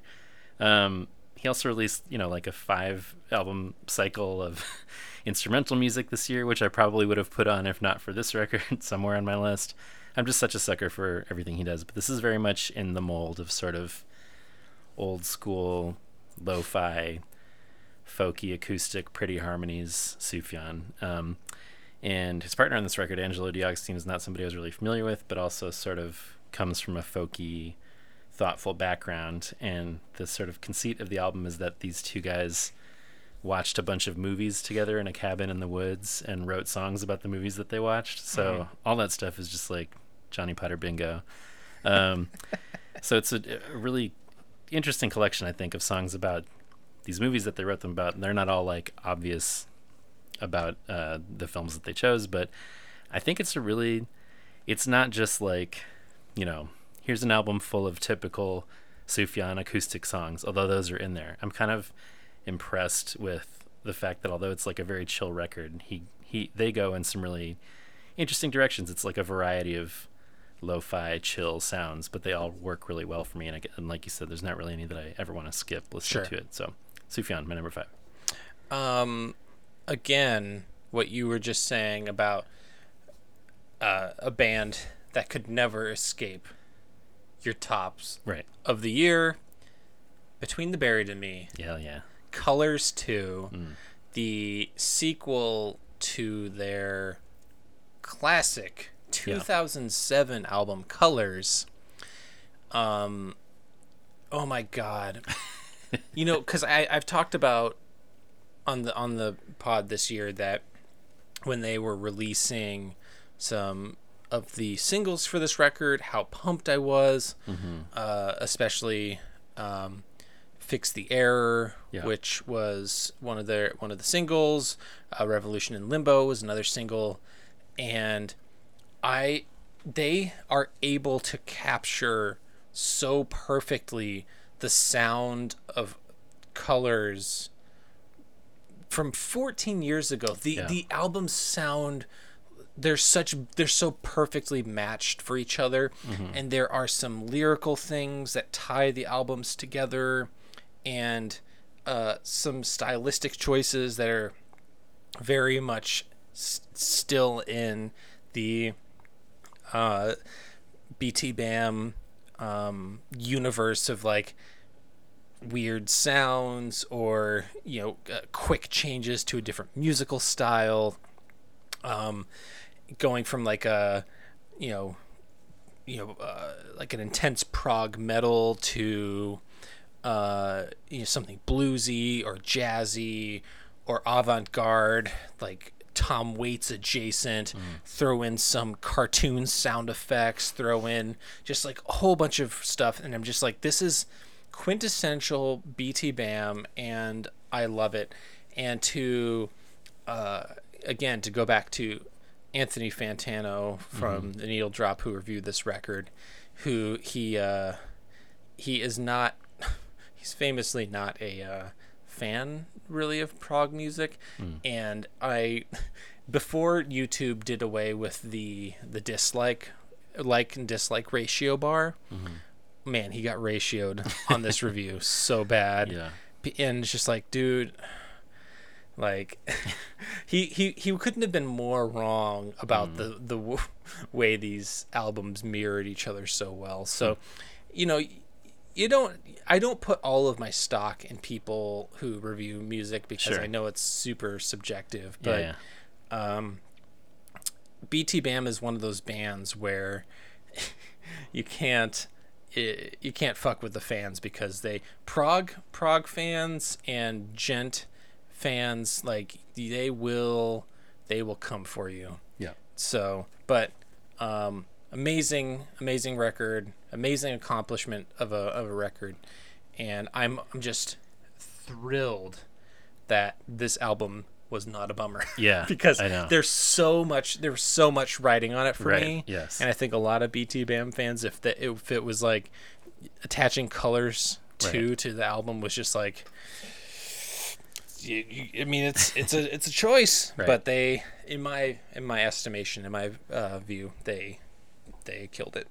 Yeah, I remember you saying before the record came out, um, this better live up to what they're, you know, staking their claim to. And then when it came out, you saying you would be, there's no way that it wouldn't be on your albums Yep. of the year list. So it did it. I'm happy that it Yeah. lived up to the hype for you. Uh, I hope you get to see them at some point soon. Uh, yeah. yeah. Anyway, um, okay, good pick. My number four, Sleigh Bells, Mm, Texis. I haven't seen this on anybody's year-end list. Interesting. I, I may be all on my own in my absolute love for this record. Um, but you know, Sleigh Bells, uh, New York duo, sort of doing noise rock kind of elements of, uh, you know, pop and metal and punk. Um, absolutely loved their debut record, Treats, which came out in 2010. This is their fifth record, and pretty much every record in between, I was kind of like, eh, just kind of doing sort of more of the same. Didn't really work for me. I think this record really nails it in a way that I was excited about with their first album, where it's just like these. Again, I didn't want to skip any songs listening to it. There were maybe some more artistically um, ambitious albums uh, that I could have put this high, but I was just like, I just can't deny that I love listening to this thing front to back every time. I think it's really fun. I think it's exciting. Um, so I think they just know their way around a an exciting pop hook really well. So Sleigh Bells number four. Uh, you know, we we just talked Element 101, Mm. and we're going back to Jersey, bro, because the best of the worst, Okay. Yeah. better medicine. Uh, do you, John? Do you like hardcore? I do like hardcore. Do you like ska? I do. They are They combine equal 'em. equal parts, just huge Yeah. riffs, breakdowns, screams, just brutal like hardcore. And then they they got them upstrokes, they got they them do. horns. Yeah. They got it all, man. This album has everything. uh if if that sounds interesting to you, Yes. Counterfeit Smiles, their their single from this record. Holy shit. Mm-hmm. Yeah. The first time I heard this, I'm like, it has everything you love in a hardcore song, and then all the things you love about a ska song. Yeah. So, uh, I and I also love that they have like three different vocalists, kind of like kind of trading off. Yeah. At least I think it's three different vocalists because there's kind of two distinct screaming, singing voices, and then if and then uh, I don't remember the the female vocalist, uh, what her name is, but um, but they just kind of go back and forth, and it all is just it works so well for me. So best of the worst, better medicine. I love it. Um, this was another one that for me, I their song on the um, Ska Against Racism comp Hmm. is maybe my favorite song on that record, um, Illusion of Choice. Yeah. And I was so psyched going into the album after listening to that song so much, and it didn't quite live up to that song for me. But I do really like the album. But it's just another one for me where I'm like, I need to just spend more time with that and kind of Yeah. um, go with it. It's on, on its own terms rather than like this like perfect song that I had built up. But you're totally right. That combo of of hardcore and ska and political, I just feel like Yeah. they they really nail um, Yes. that combination of things. Really exciting band. Um, okay, number three. Yes. this may be our other our only other crossover. Halsey, No, she did make the list. No. Okay. She's Uh, on my uh, honorable honorable mentions. mentions. If I Can't Have Love, I Want Power is the name of the record. I learned about the record from you, talking about it on the pod. And as I had said before, I she she's somebody I've been aware of, but wasn't necessarily somebody on my radar as like um, an artist to watch for necessarily. Kind of knew her as like a pop pop singer. Um, and this album really like It's very good. knocked me on my feet. Is that an expression? Off your Um, feet? Off my feet, sure. Or on your ass? On my ass, somewhere. Knocked your Um, ass on your feet. yeah, uh, I was knocked, and I just can't. Uh, this is another one that I just didn't stop listening to all year. I think it's full of bangers, uh, cover to cover, and a major reason for that is that it's uh, produced by Trent Ross, uh, Trent Ross, Trent Reznor, and Atticus Ross. Is that his name?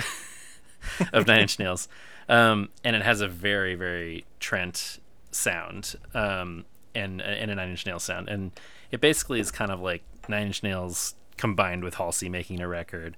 Um, but I think it's a great combo because it kind of includes those Nine Inch Nails soundscapes and hooks, um, but combined with sort of this, you know, the pop kind of sensibility of Halsey. And I really think it's a powerful combo of a lot of just like great pop songs, some of which are really dark sounding, some of which are big and operatic. Some of them are sad and kind of ballady, but I just I think it's a great cohesive statement as an album, and now I'm really excited to kind of see what she does in the future. Um, so ranked very high on my list, Halsey. If I can't have love, I want power. Um, continuing the theme of ska punk on my list, Joystick. Yep, I can't take it anymore. honorable mention for me. Um, I learned about this band from Brian Canberra. me too. Rudy, Ru- Rudy, Ru- You're turning into Ru- me. Yeah, right. Rudy Librarian, Patreon punk, all around. librarian. Do not bring cause. No? don't bring the I shouldn't in your top few albums. The rules got the skull and the punk and the joystick and the pudding down. It's such a good album. he sucks. But this album rules. Um, yeah. So again, they um, also kind of a hardcore punk. Not not necessarily the hardcore, but going throwing in the hardcore punk. Yeah. And there are just some elements to this record that there are some influences on them that I can't quite pin down. That I'm listening, I listen to some of these songs. I'm like, there is something in here that I can't quite put my finger on. That it's reminiscent of some some uh, other bands, which is maybe why there are times where I'm like, I'm just so into this. But a the the opening of this record is so fucking good. I can't take it anymore. Yeah, man. We can't go back. we can't go back to where we started. To look back on. Gosh, so good. so good, man. if you when if you open your album with gang vocals, Yeah. I'm fucking on board right away. Yes, so 100%. psyched. Yeah. And it's also like a a, a super um self-reflective uh record for the lead singer talking about Mm-hmm. um drugs and alcohol and addiction and you know i think that's why he starts off the album this way. Can't go back to the way things were essentially. Like we he needs to be better. He's getting healthier. He he used to be uh, an alcoholic and an asshole and he's you know moving towards self-care and a healthier life. And um and I, I appreciate a lot of that honesty in my in my ska punk so Totally. and just lots of bangers too Yes. I think um I mean another ska punk band that we both love dearly, Suicide Machines. Yes. I see a lot of Oh, sure. similarity between They these would two be- bands. that would be a sick show It would, man. joystick and suicide machine show I am excited that at pit that would be insane prospect. Um, yes, this came very close to making my list too. I think it's a great record. Um, really exciting uh, ska punk sound. Um, loving all the ska on this list. oh man to so go. so good Um, okay, uh, my number two Hmm. will decidedly not make your list. Uh, low, hey what? um, Andrew calls it couldn't get through it. I call it my number two album of the year. Um, again, kind of like what I was saying about Lingua Ignota. Um, you know, this is uh, this is like an album to contend with. Am I throwing it on nonstop? No, but I did listen to it a lot. Um, but I think it's just easily some of the most exciting work they've ever done, and for a band that's 30 years into their career, I think that's cool. Um, as I sit in your room looking at a low poster low poster on the wall. um, yeah, I mean, I I have talked about this on the pod before, but you know, they they they started out as this quiet, lo-fi, harmony, centric uh, band, and now they're making these weird, swirling, glitchy soundscapes, um, making really bold choices. I think there is some stuff here that's like, okay, there's a minute of just sounds here that you can kind of skip through that part, but I think beyond that, they're doing something really interesting with with noise and sound, um, and creating listenable pop songs even out of these elements that you're kind of like whoa what's happening like with these harsh sonics at first so i think if you're a fan of the band low and kind of the direction they've gone in recent years you will not be disappointed with hey what I think I probably need to give it another chance and Sure. skip some Yeah. of the parts Yeah. that are just like just noise. Tick, tick, tick, for like a minute Yeah. you can skip that I'm like, all right, okay, I get it, guys. You're you're very complex. You're very artistic. You're very. It's I very get it. artsy. I get it. Um. Next for me, an album that came out like almost like pretty much at the very beginning of the year. I feel like this album was released on the first of the year. Uh, Circuit Boredom by Ben Kweller, Mm. and Ben Kweller is another one of those artists that kind of if he if he releases an album, right I'm putting him on there because he's one of my favorites of all time. And this is Ben Kweller's one of those artists that to me I I, I will make an argument that he has not put out a bad record. Um, I think everything that he does is strong. I think he's an excellent songwriter and he also has he's always trying something something new. He's Yeah. not somebody who just like does the same stuff over and over again. Um, and th- this is his first record since 2015's Go Fly a Kite, which I love that record. And Circuit Boredom is a decidedly pop banger album. And so uh, stars and just for kids. I mean it still has it still has you know heart attack kid is a also very much a a ben kweller um song. Like if you if you're familiar with anything he does he, he's done before heart attack kid is in that vein. Um but uh it's also a short record but um i just i do love hi- i love his voice. I love his his style. And uh, i i love his i love a ben kweller pop banger radio pop song. So um i will always love it. So circuit boredom check it out. Good pick. Uh, I know he means a lot to you. I've always liked him, but I've never really done a true deep dive. So I think it's time. Think dude it's it is Kweller o'clock. It is, t- especially um, changing horses. His country record. Mm-hmm. Oh God! yeah. If you if you love if you love the little, I mean, throw on some Ben Kweller changing horses around a campfire. You're having a great time. That sounds nice. Yeah, I've always uh, appreciated his. You know, he can play a lot of instruments. He can do a lot of different sounds. He's uh, he's a really interesting artist. Um, all right, my number one. Ready? Uh, you had me pegged with this one from the beginning, so you won't be surprised. But it's Lucy Dacus, home video. I think you said, "Oh, oh, is that our shared number two? All right. No, this is this is your number one. I know, but I mean our shared our shared second Yes. album. This is the one I I knew. I'm like I'm pretty sure John's gonna was gonna have this on on his list. Yeah, I, I'm just surprised that it's on there because I feel like in the context that you said, I know that you love this album. You were kind of like, yeah, okay, I don't know. I'm glad that it has resonated with you. I feel like it was maybe taking the Phoebe Bridgers sort of spots where you're like, I can't really deal with this. no, but th- this is what I love. So Lucy in, in the one the one third of the Boy Genius uh, trifecta. yeah, Her so Lucy and Phoebe and Julien they all have a different kind of writing style. yeah, Lucy is a storyteller yes, and I connect with that Yeah. in in a different way that Yeah. like I can I she's setting a stage she's Yeah.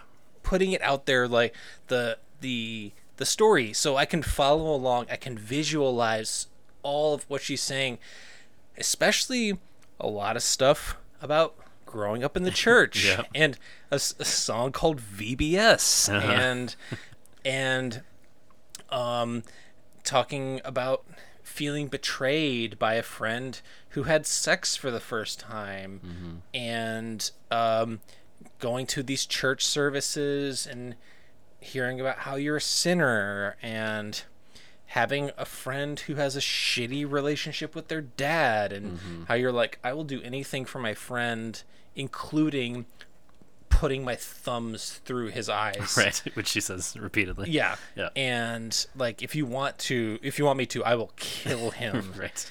um Yeah. and it's just such a wonderful coming of age Yeah. record and i i just the more i listen to it i'm just like this is so this is so good Yeah, man. and then when i was like wait a minute she's 25 I know it's not I'm just fair. like that's not fair. I feel like all three of those boy geniuses are way too young to be making music that they're making.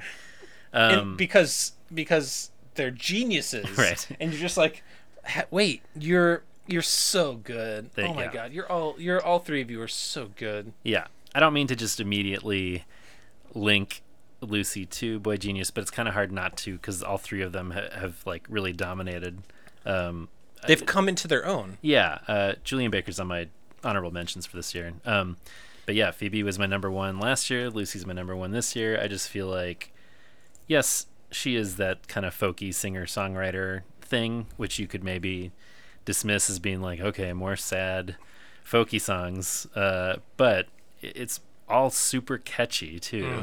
Um, she's being really vulnerable throughout the record as you're talking about, but there's a real variety of songs. Like it's not just acoustic ballads. She's going hard. She's using even like auto that, V- tune and that. VBS part, the Yeah. where like she talks about like cranking Slayer up, Yeah. and then like the the guitar, Guitar comes, comes in in, really yeah. heavy. It It's rules. so good. I can't. This is, I I definitely had a pretty set list of albums, but I went all back and forth the last several months with what would end up where, and this is my number one, just because I'm like, this is the undeniable sort of. I listened to it all year. I love every song on it. It never sort of faded for me. I think it's a real um, strong mix of different kinds of songs, but as you said, very tied together with stuff that resonates, maybe particularly for us yeah, lots of songs about exploring trauma of Christian youth culture and Yep. the sort of relationship strains that that wrought. Um, and I think she deals with the fallout of that in a really interesting way. So yeah, Lucy Dacus very glad she's on both of our lists, and that's it for both of us, right? yes. Should we get to those menchies? Is Menchies honorable Menchies? yeah. Um, a an artist that I learned about from our boy Scott Kerr. Ooh. He texted me and he's like, "Have you heard this record by this guy from the UK named Sam Fender?" Hmm. 17 Going Under is named the record. And I want uh, a text from Scott. Why hasn't Scott texted me about it, Sam Fender?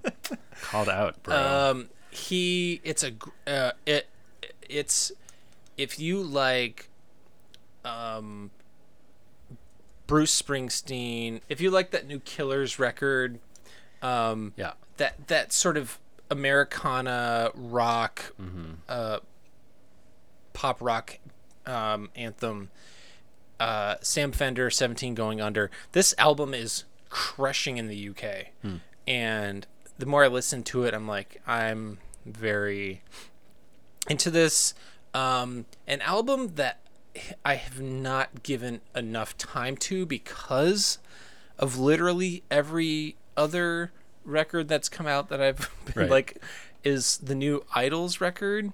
Yeah, it's on my honorable mentions too. I, I just I, I haven't had I and it's funny because uh, the last uh, times we've done this, I think yes. they've they've both the IDLES record has been on in our top records, but this year not so much. I think just because everything they just it got lost in all the other stuff. It kind of did. Yeah. I mean, yes, you had Joy as an Act of Resistance in your top 10 in 2018. I didn't because I like hadn't really heard it at that point, but it would certainly be on my list if I could kind of redo it now. And then Ult- and then last Ult- year we both had Ultramono. Ultramono, yeah. And I loved Ultramono. I mean, Yeah. another kind of like that's a heavy record, but it just hit me really hard. Yeah. And this one, I mean, Crawler came out only like a month ago. Yeah, it's kind of snuck under the radar, and the first couple times through, I was just kind of like, nah, I like it. It's just not moving me the way those last couple records yeah, did. So you know, and in the the first time I heard Beachland Ballroom, I was like, this is an interesting uh, single, and Right. and they they a lot of slow burns. Yes. on this Yeah, it's record, a slow album. It's a very slow burn, lots of building. Um, the Jeff Rosenstock Mm-hmm. Ska Dream, the uh, ska version of his 2020 record No Dream, Mm-hmm. which is he, j- he just took his 2020 album and made it all ska I love it. and great. Um, felt like a cheat to include that. Sure. Um, another album that relatively new that I felt like I need more time with, so I couldn't necessarily put it on my list. Adele's 30. Yeah, I considered that. Um, the opening track, Yes. "Strangers by Nature," Really good. Holy Yeah. shit! Yeah. uh, there's there's a lot going on in this record. I feel like Yes. this is uh, a the Adele version of the Ingua Ingua Lingua Ignota. Lingua yeah, that's a, that's a good comparison. yeah. Just a uh, wrestling with a relationship. yeah. Obviously not as necessarily Sure. as traumatic Yeah. or anything, but still Adele writes very honestly, and uh, I I appreciate that. Yeah, the first couple songs on that record, I was like, "Oh wow, is this going to be my favorite album of the year?" And then like a lot of it eventually kind of got into more sort of typical adult territory, seemingly for me, which I like, but just isn't at that level of like, wow, like really being floored by it, like you're saying. So Yeah. Um, and an- album that I listened to uh, because of Jason, Mm. shadow producer. yes, We were Sharks, New Low, Mm-hmm. yeah, and into it. I I was like, this is a cool. It's it's similar to there's a uh, a tooth and nail band that I am blanking on at the moment that I will I will look up uh, that has it's there are moments where I'm like this sounds exactly like them but um so th- yeah those are those are a handful. I'm sure there I'm sure there are more. I didn't write Yeah, I didn't write all of them down, but like s- some off the dome, those are some of my honorable mentions. yeah. Uh, agree with all those good picks. I agree also that I'm sure there's tons of others that I'm forgetting about or whatever. But uh, IDLES, as you said, Joystick didn't make my list, but is uh, in there as a mention. Julien Baker, as we talked about, Sam. Um, the Armed, another band I think we've talked about on the pod. They're uh, Um, Detroit.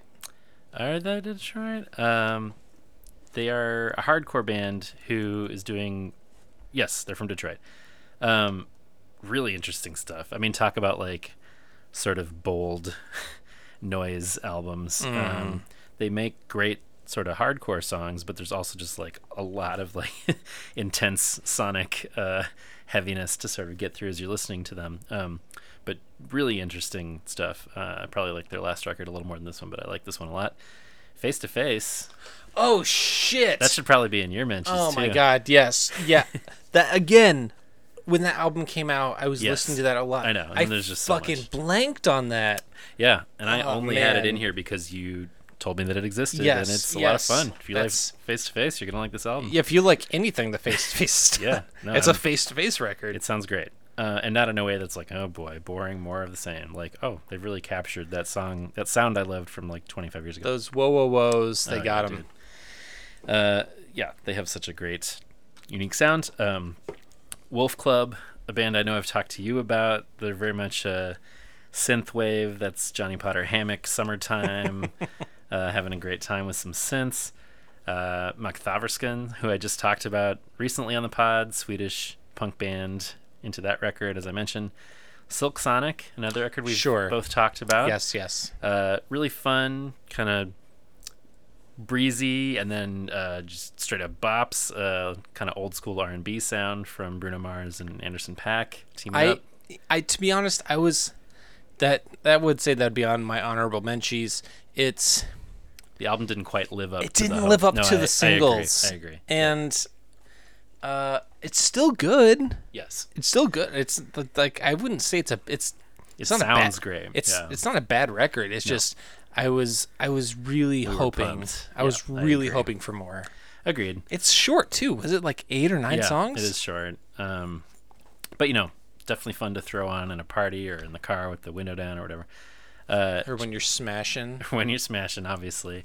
Speaking of smashing, Jazmine Sullivan, uh, Yes. she on your radar at all? Heaux Tales. Yes, yes, Yeah. yes. I was listening to that album recently. It's great. Uh, another one that I kind of only knew about because everybody was talking about it. She wasn't somebody I was familiar with, but really, really great R and B songs. Just like Yep. incredibly well executed, sexy, like we're talking about. Uh, you know, music to smash by. Uh, heaux tales for her, uh, her own. We should uh Mission. we should say as I think it's H E A O Yes. or H E A U X or Yeah, something like that's that. How, that's how the internet's spelling it these days. Yeah. Uh, but a lot of fun. Really, really. I mean, I'm a Prince enthusiast, Hmm. and if there are others out there, you will enjoy this record.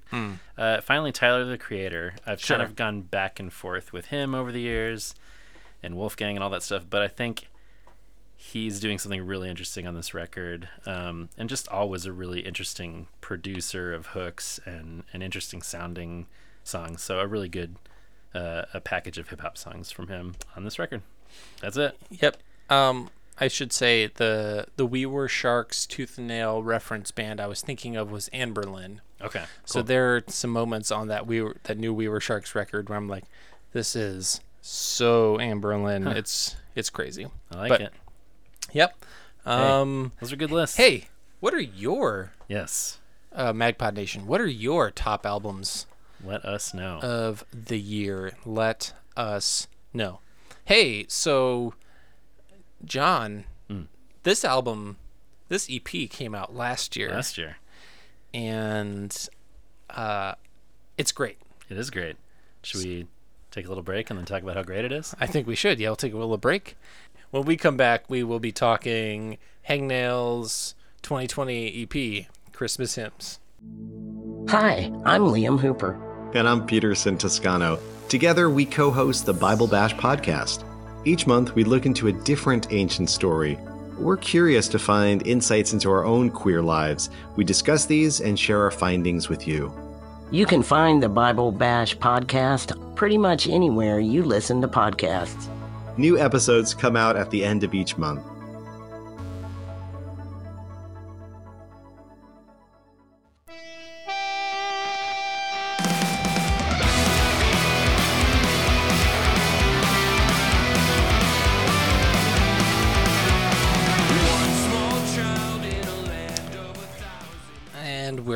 Back mm-hmm.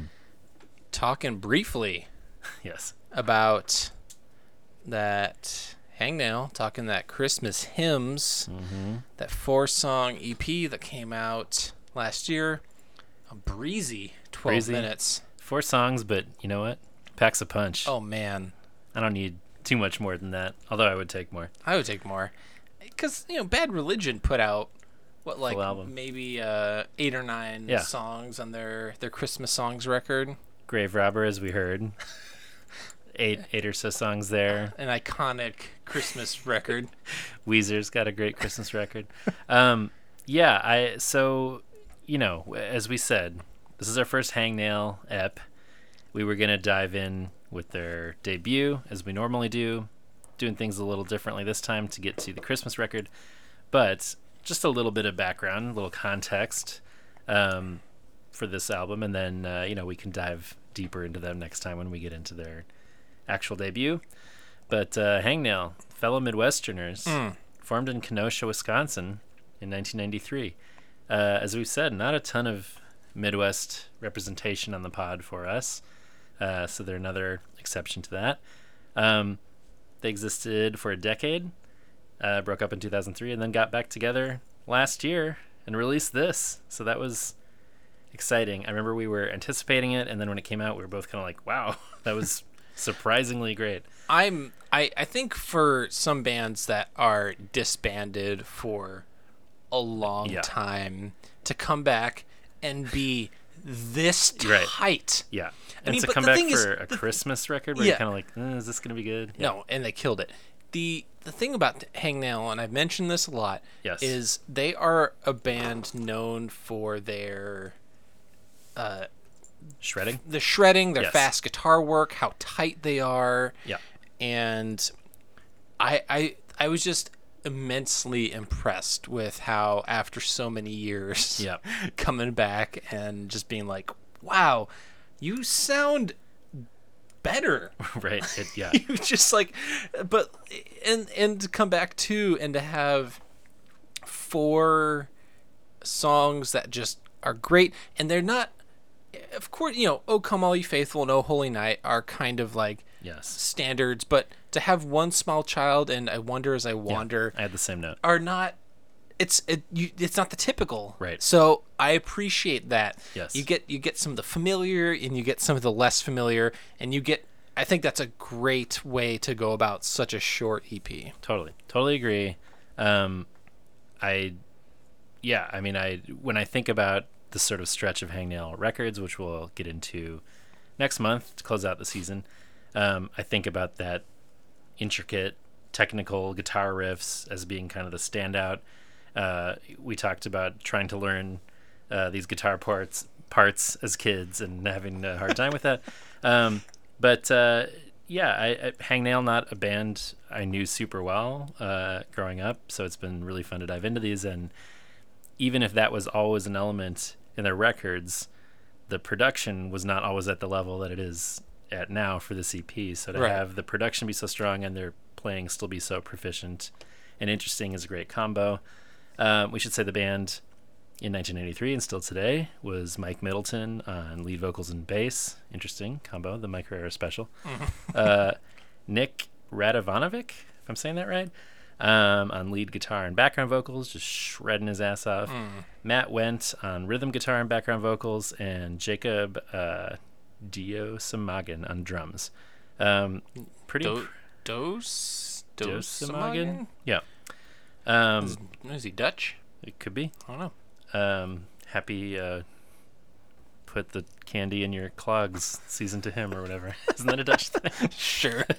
Are they? Uh, is he? Is he, he? He's too busy with his finger in the dike. right. Is that? Isn't that the Dutch thing? Yeah, I think so. Sounds great.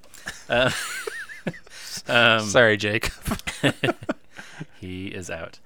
Um, yeah, pretty impressive that they kept their lineup intact the whole time and then still today. Um, but yeah, this record was released uh, December 4th of 2020 on Tooth and Nail, which again, another maybe unusual thing that a lot of these bands we cover who were on Tooth and Nail uh, don't necessarily come back to Tooth and Nail 20 years later. They did. And uh, this record rules. Um, sounds great, sounds clean, but sounds, uh, you know, packs punch, as I said, when it needs to. It hits hard. Um, and I couldn't find much about the sort of production of this, like the recording or uh, many details about it. But you know, I think as far as maybe why they did the songs, we've talked about this on the pod a, a couple times. That like Christmas songs work great for punk. Um, yeah. for the same reason that we cited for those other bands we talked about. It's just great melodies, songs that are strong enough to sort of be interpreted lots of ways. But the harmonies and the melodies are a particularly good fit for punk rock in a lot of sort of classic Christmas songs. Um, and I think sound great here. Um, his vocals too are another Yep. thing we'll get into, which maybe early on sounded a little thin for me. I feel like they sound great here. They're very full. Couple of uh, vocal guest appearances we'll get into. Some dudes we're familiar with who also Yep. sound great. Yep. Um, Are you talking about a couple dudes we've talked about this this very, this very season? season. Yes, indeed. Um, what better way to close than by hearing some of our, our old pals from a long That's right. season? Um, At least one one pal. they're they're pals. We we like them. no, I mean Um, just like Might be one way street. there's their assessment of us. Yeah, sure. Um, but yeah, super fun. Should we uh, should we dive in? Yes, I think we should.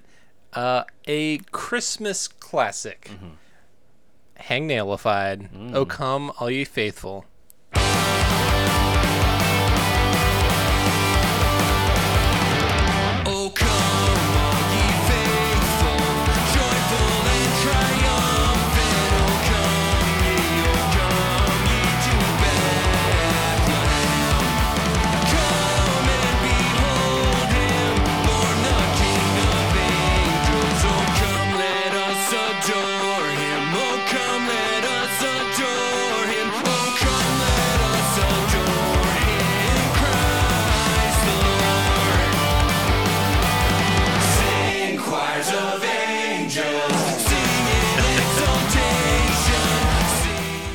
This is my number two. Me too. Me too. God, I you know, it's it's sort of come you're come to expect this on Sure.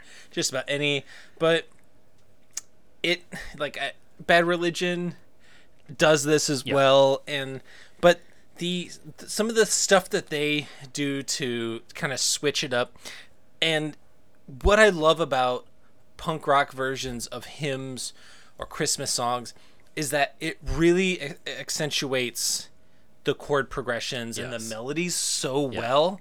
Things that might maybe be a little bit Yeah. slower and Right. more subtle and a cl- more classical version of this.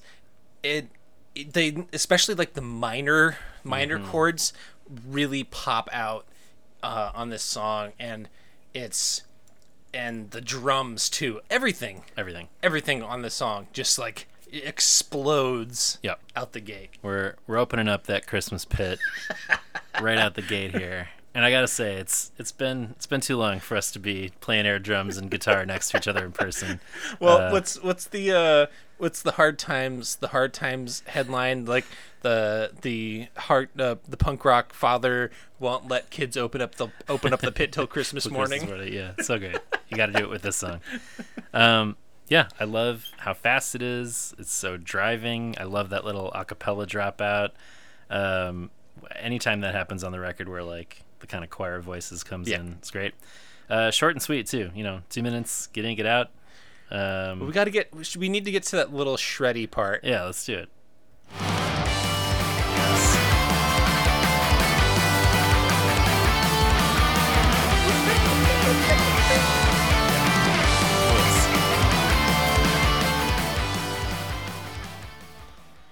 Yeah, it's just- sounds awesome as always. yeah, yeah. Two bucks and some change. Uh, get need. in, get out. It's it is it's a winner. Yep.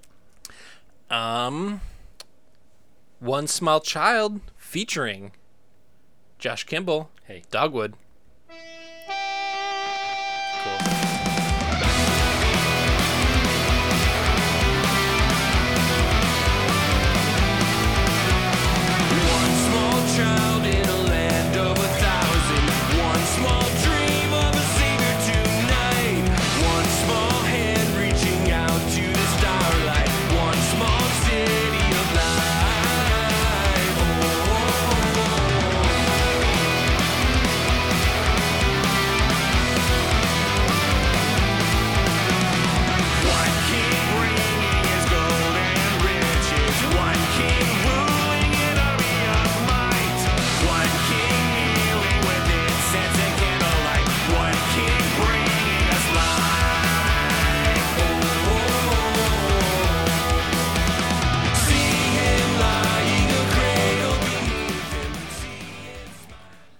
This will be my number three. Same here.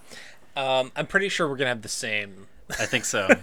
but you know, we were we were sort of talking a little bit off off pod that we feel like Josh's vocals sound better like Yeah. just in this like he sounds great He really like does. we we were a little rough at times on dogwood Sure. when we when we covered them and that his vocals could be very hit or miss Yeah. but this sounds Sound great. i think he works really well um, kind of uh, bouncing off mike yes. and I think they're good. They're a good combo. Mm-hmm. They'd they'd be, they'd make a great like punk rock duo, duelist, dual vocals yeah they're- situation. They're, different, distinct kinds of voices, and Yes. hearing Josh come in is like, oh, there's that dogwood sound. That sounds so cool here. Into it. And then he does that thing where he moves his voice up like singers do, you know? Yeah. Like when you're singing, and it sounds really good. Like when you're when you're talking, but like you move it up and down a bit. it's louder and longer. Um, no, but I just yeah, when he when he goes up, it, I just like something about like his register there like works so well for me. He sounds great. Um, again, just driving, fun.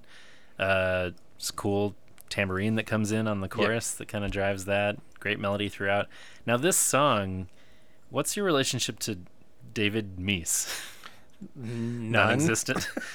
as was mine. We're bros, bro. me and me and Misi. well, well, me, me, oh, Misi here. Let me just text him real quick. Be like, "What's up, bro?" I always thought this song was older. Like I thought this song was like I've heard, you know, choral versions and I assumed this predated 1993 or whatever it was when CCM singer David Meece made it a hit. Um, but the song is great. I mean, he the original song sounds very synthy in a not uh, un Smitty way, um, but I think sounds cool. Um, and it's a great melody. I mean, there's a reason why this song has been done by like choirs, and it's because it sounds older. Um, Yeah. So, anyway, I think it's a cool entry as one that you don't always hear, as Yep. we were saying, and I think a punk rock version accentuates the kind of minor elements, like you're saying, and kind of the mysterious sound of it a little more. Um, it's just a really interesting melody. Um, then They could like, have done. They could have done "Mary, Did You Know," yeah, a, which a Mark Lowry classic. Uh, I prefer this. Um, Lil Marky should do it. Mary, did you know? Woof. Mary, did you know that I would grow up to be a messiah? Um, And it's because I wasn't a burden. oh, Little Marky, you can't ruin our Christmas.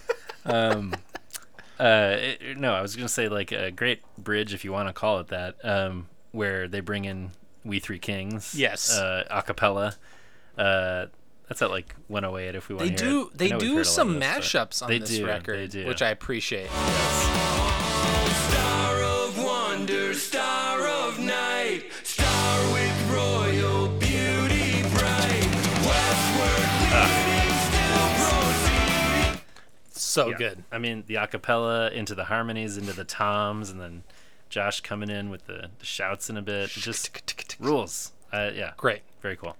Um, and to our shared number four. Yes. Uh, I wonder as I wander, which another entry into the lesser Yes. covered.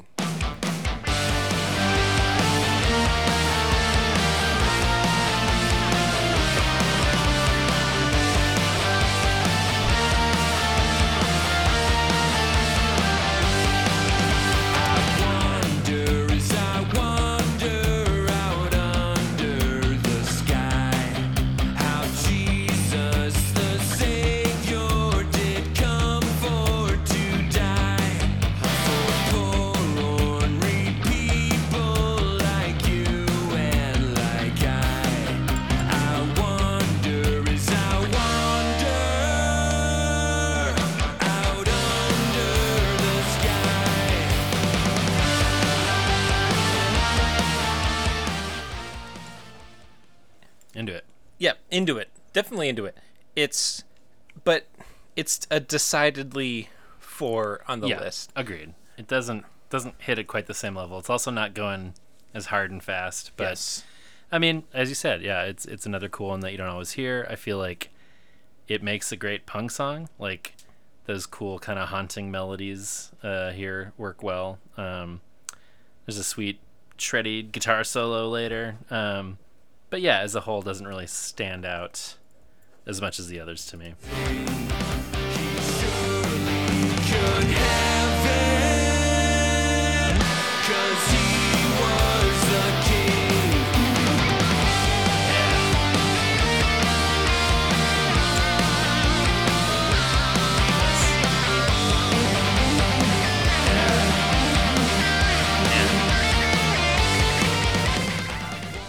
Dude This is- shred. Dude, I think I've said many a times on the pod uh, throughout the time that we've Yes. been recording that the one time I saw Hangnail at Heart and Soul, Mm. just like Pretty great. just seeing the shredding, just just shred my face off, bros. Shred it right off. Um, yeah, okay. Shared number one. Yes. It seems pretty basic to choose "Oh Holy Night," but you know what?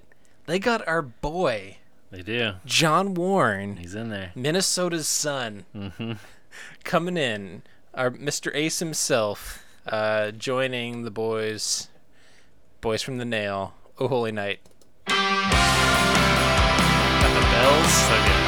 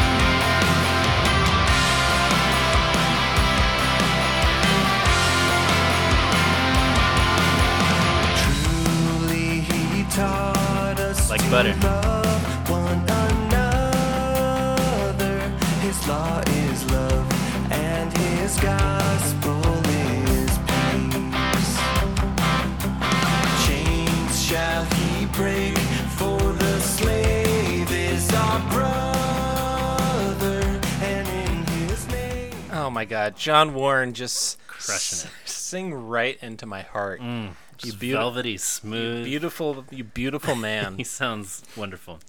this Um, is this is why I think having like dual vocalists, Yes. like having Josh Yeah. and John, like they have such distinct Yes, voices, like totally. g- going up uh, after Mike to like sing their their verses. It just like it pops. Yep. It's you know it's like that Blink One Eighty Two. You got Mm-hmm. your you got your Tom, you got your Mark. Yep. Just very distinct. You know who's singing what, and it just sounds great. I'm I love it. I love this song, but we can't we can't we can't uh, forget the Carol of the Bells No, we got portion that part. of this song. Gotta hear it. Do you do you have the timestamp on that? Uh, 252, I think. okay, this is the part that sells this Yes. song. proclaim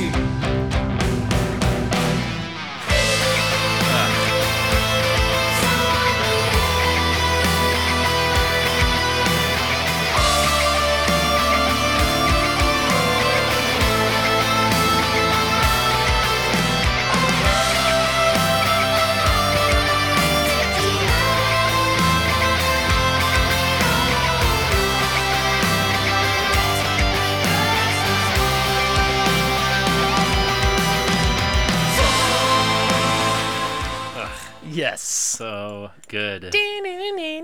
Ugh, amazing. so good. Yeah, I feel like as you're saying, John and Josh bring in very distinct, uh, unique sounds, uh, adding to what is already a sound different from both of theirs.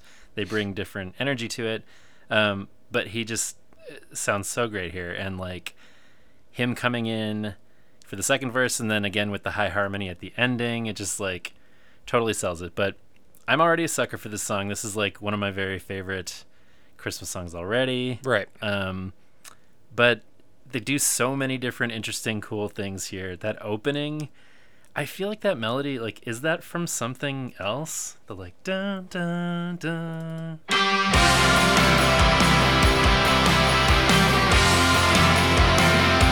But to have not only like the the bells, but like Yeah, the there's jingle bells, the jingle bells, church the bells, church there's bells. guitar matching it. Like, I feel like that melody is from something, and I could not place it, but maybe it's an original. I absolutely love it. I don't know whatever it is, it works super great. Um, and then yeah, bringing in the church bells, in for like a thrill of hope, and then it's just the guitar and the jingle bells and the vocals for the fall on your knees. It's like just all so satisfying. Yes. Um, but yeah, the slowing down into the medley Carol of the Bells is absolutely plus the children's choir on top. Yeah. It's just like It's got- chills. it, Oh, it has everything. It- this song has everything. Yeah, and then back to that opening melody to close the song, like slower. So I love this song already. Whatever they were going to do with it, I would probably be into, but the fact that they did so many interesting things makes it our shared number one. So good. John, today we are able to have a special guest. Talking to John Warren about his contribution to the Christmas hymns record That's right. and why he just sounds like a goddamn angel. He sure does. Let's go to him now for more. Yes, let's do that. Thank you for making a little time for us today. Um, Yeah. and yeah, we'll just kind of talk through your experience of it. I don't know if there's anything in particular that you want to hit uh, or avoid or whatever, um, but we'll keep it a, a short a short call. So You know, it's, fair enough. The, the EP itself is is like 12 minutes long, Yes. so you know. Yeah. Um, but you know, welcome officially for the first time to Magnified Pod. Um, uh, discussing Ace has, at least in my estimation, been one of the highlights of this season. Um, and just being able to almost like cap off this season, uh, talking to you about a recent project you did with Hangnail is just as as kind of a wild uh thing in itself but um i guess one of our first questions uh would be when did you first hear of Hangnail Mm-hmm. Uh oh yeah. I'll just say it was uh, wild for me too. Um, just to hear from those guys again after all this time, and uh, yeah, not doing a ton of music nowadays, so it's Sure. just just awesome. Uh, when did we first hear them? We played our first show with Hangnail as uh, as Ace, and I want to say like '98. Wow. 99 we played in madison i think one of their friends was a promoter and uh, invited us. That was like a long distance trip you know for for ace from minneapolis. Uh, minneapolis to to wisconsin uh, to someplace in wisconsin? Yeah, yeah exactly. Yep. Um, yeah i think so yeah we played with them at some i want to say a coffee shop or something and then we played with them uh, also at a uh, well like at, at their church. I'm i'm getting the uh, the times uh, mixed up a little bit. I think maybe that trip we just played with them for the first time uh, for for one show but then we you know uh, we liked each other enough to uh, to want to do lots of more shows together so we Sure. did but um yeah i remember that one specifically because i got my my tooth chipped by some somebody that was a little bit too rowdy in the front row. Well not that there were rows you know it's a big Sure, sure. circle. Yeah. Um so that would have that been before their first album even came out where they they were just like you were hearing about uh this sort of up and coming band? Because i don't know did they have any did they do any like eps or anything before their first album came out? I'm not sure. They, I'm not sure if they released it, but I know that they had something with like, "Don't let the sun go down on your anger." Is I want to say one of the one of the things that they had, like you know, because you do a ton ton of demos back then. Um, yeah, I'm not sure that they had any music out at that point, but we, you know, you get to know a lot of bands as you're like invited to different Right. shows, you know, Right. back then. And at that point, you know, um, kind of the stars were in a lot of uh, kids' eyes with you know the whole tooth and nail punk rock scene, and so you know the the two of our bands were were some of those. Um, yeah, and they were uh, they were incredible even even back then. You know, before their their first tooth and nail release, just yeah. The sh- En- the envious. shredding, Uh, the we would always be envious. Yes, yeah, not just the shredding, which is you know one of their most easily recognizable things about Hangnail, but uh, the vocals, the harmonies. Mm-hmm. Goodness, you know, uh, everything. They they were the kind of the complete package. So, um, yeah, we we always loved doing shows with those guys, and they so at that point we were kind of like same trajectory, same uh, same focus, um, same uh, yeah. I don't know. So we we were kind of like brother bands at that point. So when you first got uh, involved with them last year, reuniting, working on Christmas hymns, how did that process come together? Did you know they were getting back together? Did you know they were working on this Christmas record? Like, how did you kind of first get involved with the EP? Yeah, uh, it was completely out of the blue. Uh, Okay. Mike sent uh, an email asking if uh, I'd like to sing on one of their songs. I was like, "A, Hangnail's back, baby. Uh, that's amazing." and like, I, I, I don't know. I had tears in my eyes. Like, just I felt so honored that you know they would want to ask me, and just that you know that uh, that relationship had had stayed. So. Um, yeah, I was I was just blown away to be honest with you. So we just traded a bunch of emails back and forth. Um, uh, they sent the uh, the the stems for for the song, saying like, um, if you want to do you know a verse or two, uh, put some harmonies on there, just whatever you want to do, just just do do some stuff. And I I thought it was kind of funny, like do some harmonies on a hangnail record? Sure okay.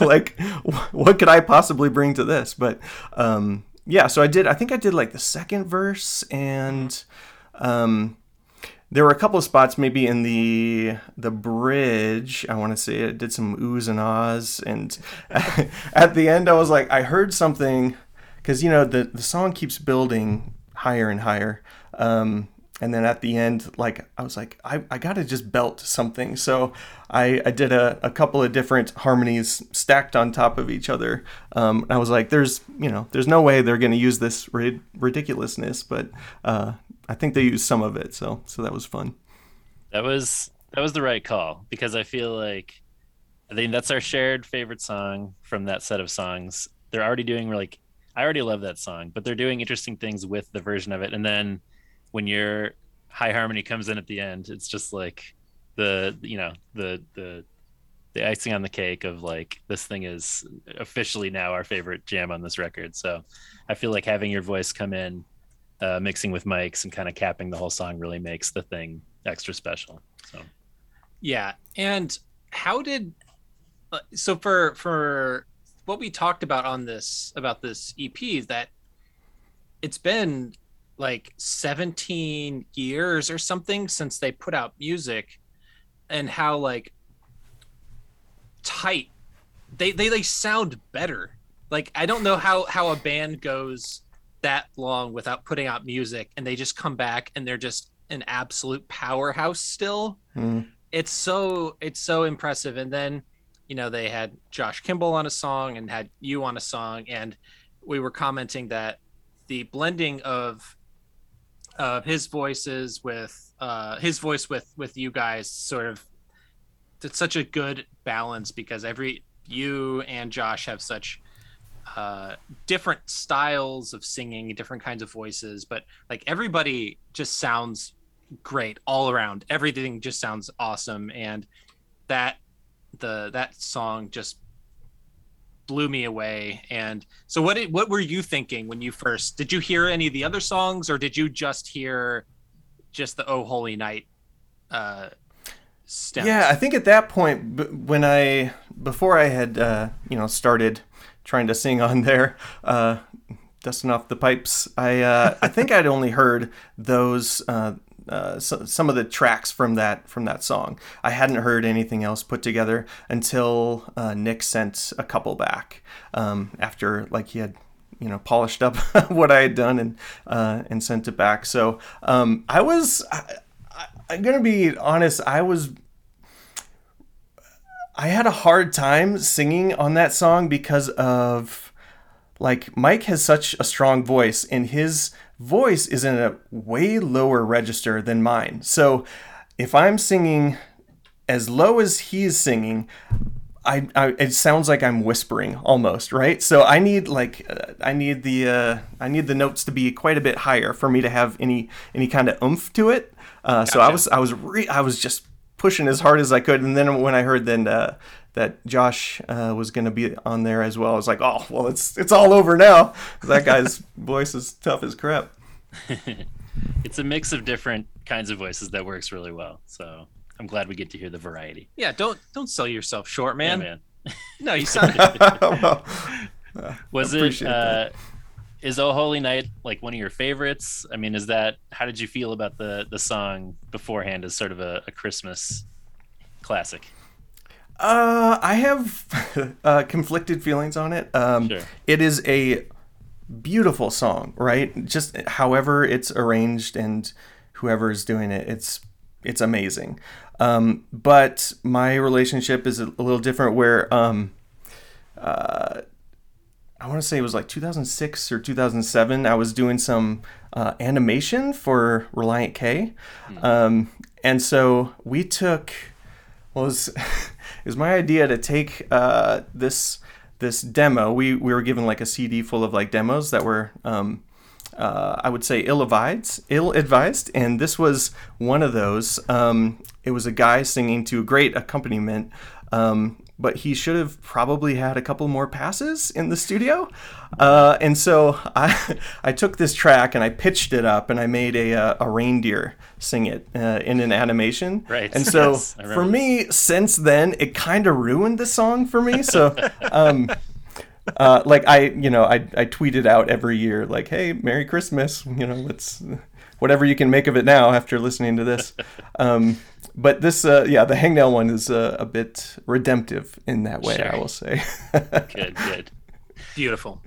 Did they? Do you think uh, you got chosen for that because of that uh, uh, history, or do you think it was just they thought your voice would be a good fit? A- after I sent in my uh, my track uh, for them, I, I let them know about that, and they had no idea. So um, Okay. I think they probably would have reconsidered uh, had they known. I think it all worked out. Yeah. So, uh, I mean, Hangnail is uh, back, you know, hopefully working on some new stuff. That's the hope that they don't just drop a four song Christmas EP and then disappear again. I mean, it kind of sounds like the treats the streets are talking and saying like Hangnail Ace reunion tour. I feel like that's what I keep hearing everybody say. Oh, really? Yeah, that's They're saying like that. That's that's what they're saying. The word on the street. Ace Ace Hangnail reunion tour. Uh huh. Uh huh. All of them you- hanging out in the metaverse talking about it. exactly. Man, the Uh-huh. metaverse of uh, Christian rock uh, singers is really something we need to incorporate into the pod. Uh, yeah, I mean, is there any uh, is there any chance of a new John Warren uh, musical output in the near future? Anything like that in the works?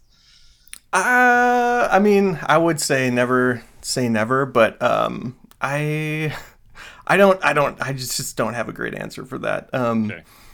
uh, you know, once in a great while, I will uh, get together with my buddies in Yellow Second, and we'll do Yes. a little something. You know, uh, Yes. garage band rehearsal. Um, uh, we just recorded a thing. I think you guys may have seen. Uh, yeah, we recorded like a four song thing Yeah. for our uh, our buddy's 40th birthday. Yes. Um, Scott. I, I've been meaning Scott to put shared it that. online somewhere. Okay. It's it's awesome. so great. Yeah. It's like every everybody. I mean, the production just in itself just sounds great, but everybody just is just so solid, and and Scott's voice is just amazing, and and I love that you know you're you're hamming it up a little bit and in there. Did you did you did I think Scott said you you uh, you edited it right? Did you do the edit? Yeah, exactly. So Yeah. I yeah, I I kind of had carte blanche on uh, you know some of those uh, terrible decisions that were made at uh, Come on. humor attempts. had to had to keep it interesting. Well no, it's great. Um, well, whether it's uh, Ace or Yellow Second or whatever, we're hoping uh, one of these one of these days we can be lucky enough to uh, uh, see you see you do something, and if not that, we'll just hang out, have some have some beers or something, and at the very least. I'm down for that. Uh, no, I I super appreciate that, and I'll uh, you'll you guys would be the first to know. Sweet. Hell yeah, love it. Thanks for talking with us. Yeah, we don't well, don't want to take up any more of your time, but um, we we appreciate it, and um, we hope you and yours have a great Christmas, and um, hope to see you see you up here in uh, the Midwest at some point. Indeed. Wish I were there to do a little three way cheers with some eggnog right now. Yeah, man. That's right, man. It'll happen one day. One of these days. For now, I'm just gonna put on a holy night on repeat and rock out to myself. There we go. awesome. Thanks, guys. All right. Thanks, Thanks, John. buddy. Take care. I can't remember the last time a 12 minute EP was just so strong. Yeah, I just agree. like coming in so hard after what 17 years? What was what was their last? 2003. 2000 yeah, so, yeah, 18 17 years. Yeah, it's wild. Gosh, Uh, so good. make a new album, Hangnail. This is this is what I'm hopeful of. yeah. you know we i don't know it's it's the it's the magpod wishing things into existence Right. you know we come we're coming out here we're like oh we're gonna talk about this band it's like oh shit they got got some new music Some new stuff. The fact that they all reunited and made this, what I assume was a well received EP, is encouraging that maybe they'll do more. I haven't really seen anything from them uh, over the last year since it came out, but no I hope something is coming. Uh, this was super fun to cover. Um, good for the special. Good as a first foray into Hangnail. yes We'll get more into them as we go. yes But uh, yeah, curious to know folks' thoughts on uh, Christmas hymns. We don't often overlap entirely, except for like very short EPs. So that makes sense. um, but you know, having the track for track for all four is uh, it's rare. it's Christmas miracle. it's a, it's a festivus miracle Um, we got festivus coming up man That's it's true. very soon and I got a lot of a lot of things to say about all Got you a lot of problems with you people. a lot of problems with you people. um, fight your father let us know your problems with us. Uh, don't at Magnified Pod on Instagram, Facebook, and Twitter. Subscribe if you haven't already and give us a rating or a review. We'll read your review on the pod. Email us at magnifiedpod at gmail.com. You can leave us a voicemail at 872-762-4763, 872-7-MAG-POD. You can support us at the Patreon, patreon.com slash magnifiedpod for bonus content and early episodes. My brain's starting to slow down. Uh, you can pick up some merch, magnifiedpod.storeenvy.com. Thanks to all of you for a great season and a great year. We're winding down here, but uh, it's been a lot of fun. Thanks to shadow producer Jason at Unoriginal Vinyl specifically, and thanks to Heavy Ordnance Studios for our artwork. Well, our time in the uh, Christmas tree box is over for this Ti- our time in the manger? That's sure, yeah. We're popping out of there to rise and lead a nation. Uh, Yikes. back out on that. I don't know. Uh, hill. back out on the mount next week when we'll discuss. Uh, not next week. We're gonna No. take a little break. yeah, you know, Christmas and all. Yeah, we'll, we'll take a pause. We'll, We'll come back. we'll let you know when we're coming back. Yeah, we'll finish out Hangnail. We'll finish out the season. May you all have a, a blessed and and um, hot sauce centric uh, holiday season. Sure. and uh, yeah, we'll see you. We'll see you after after the holidays.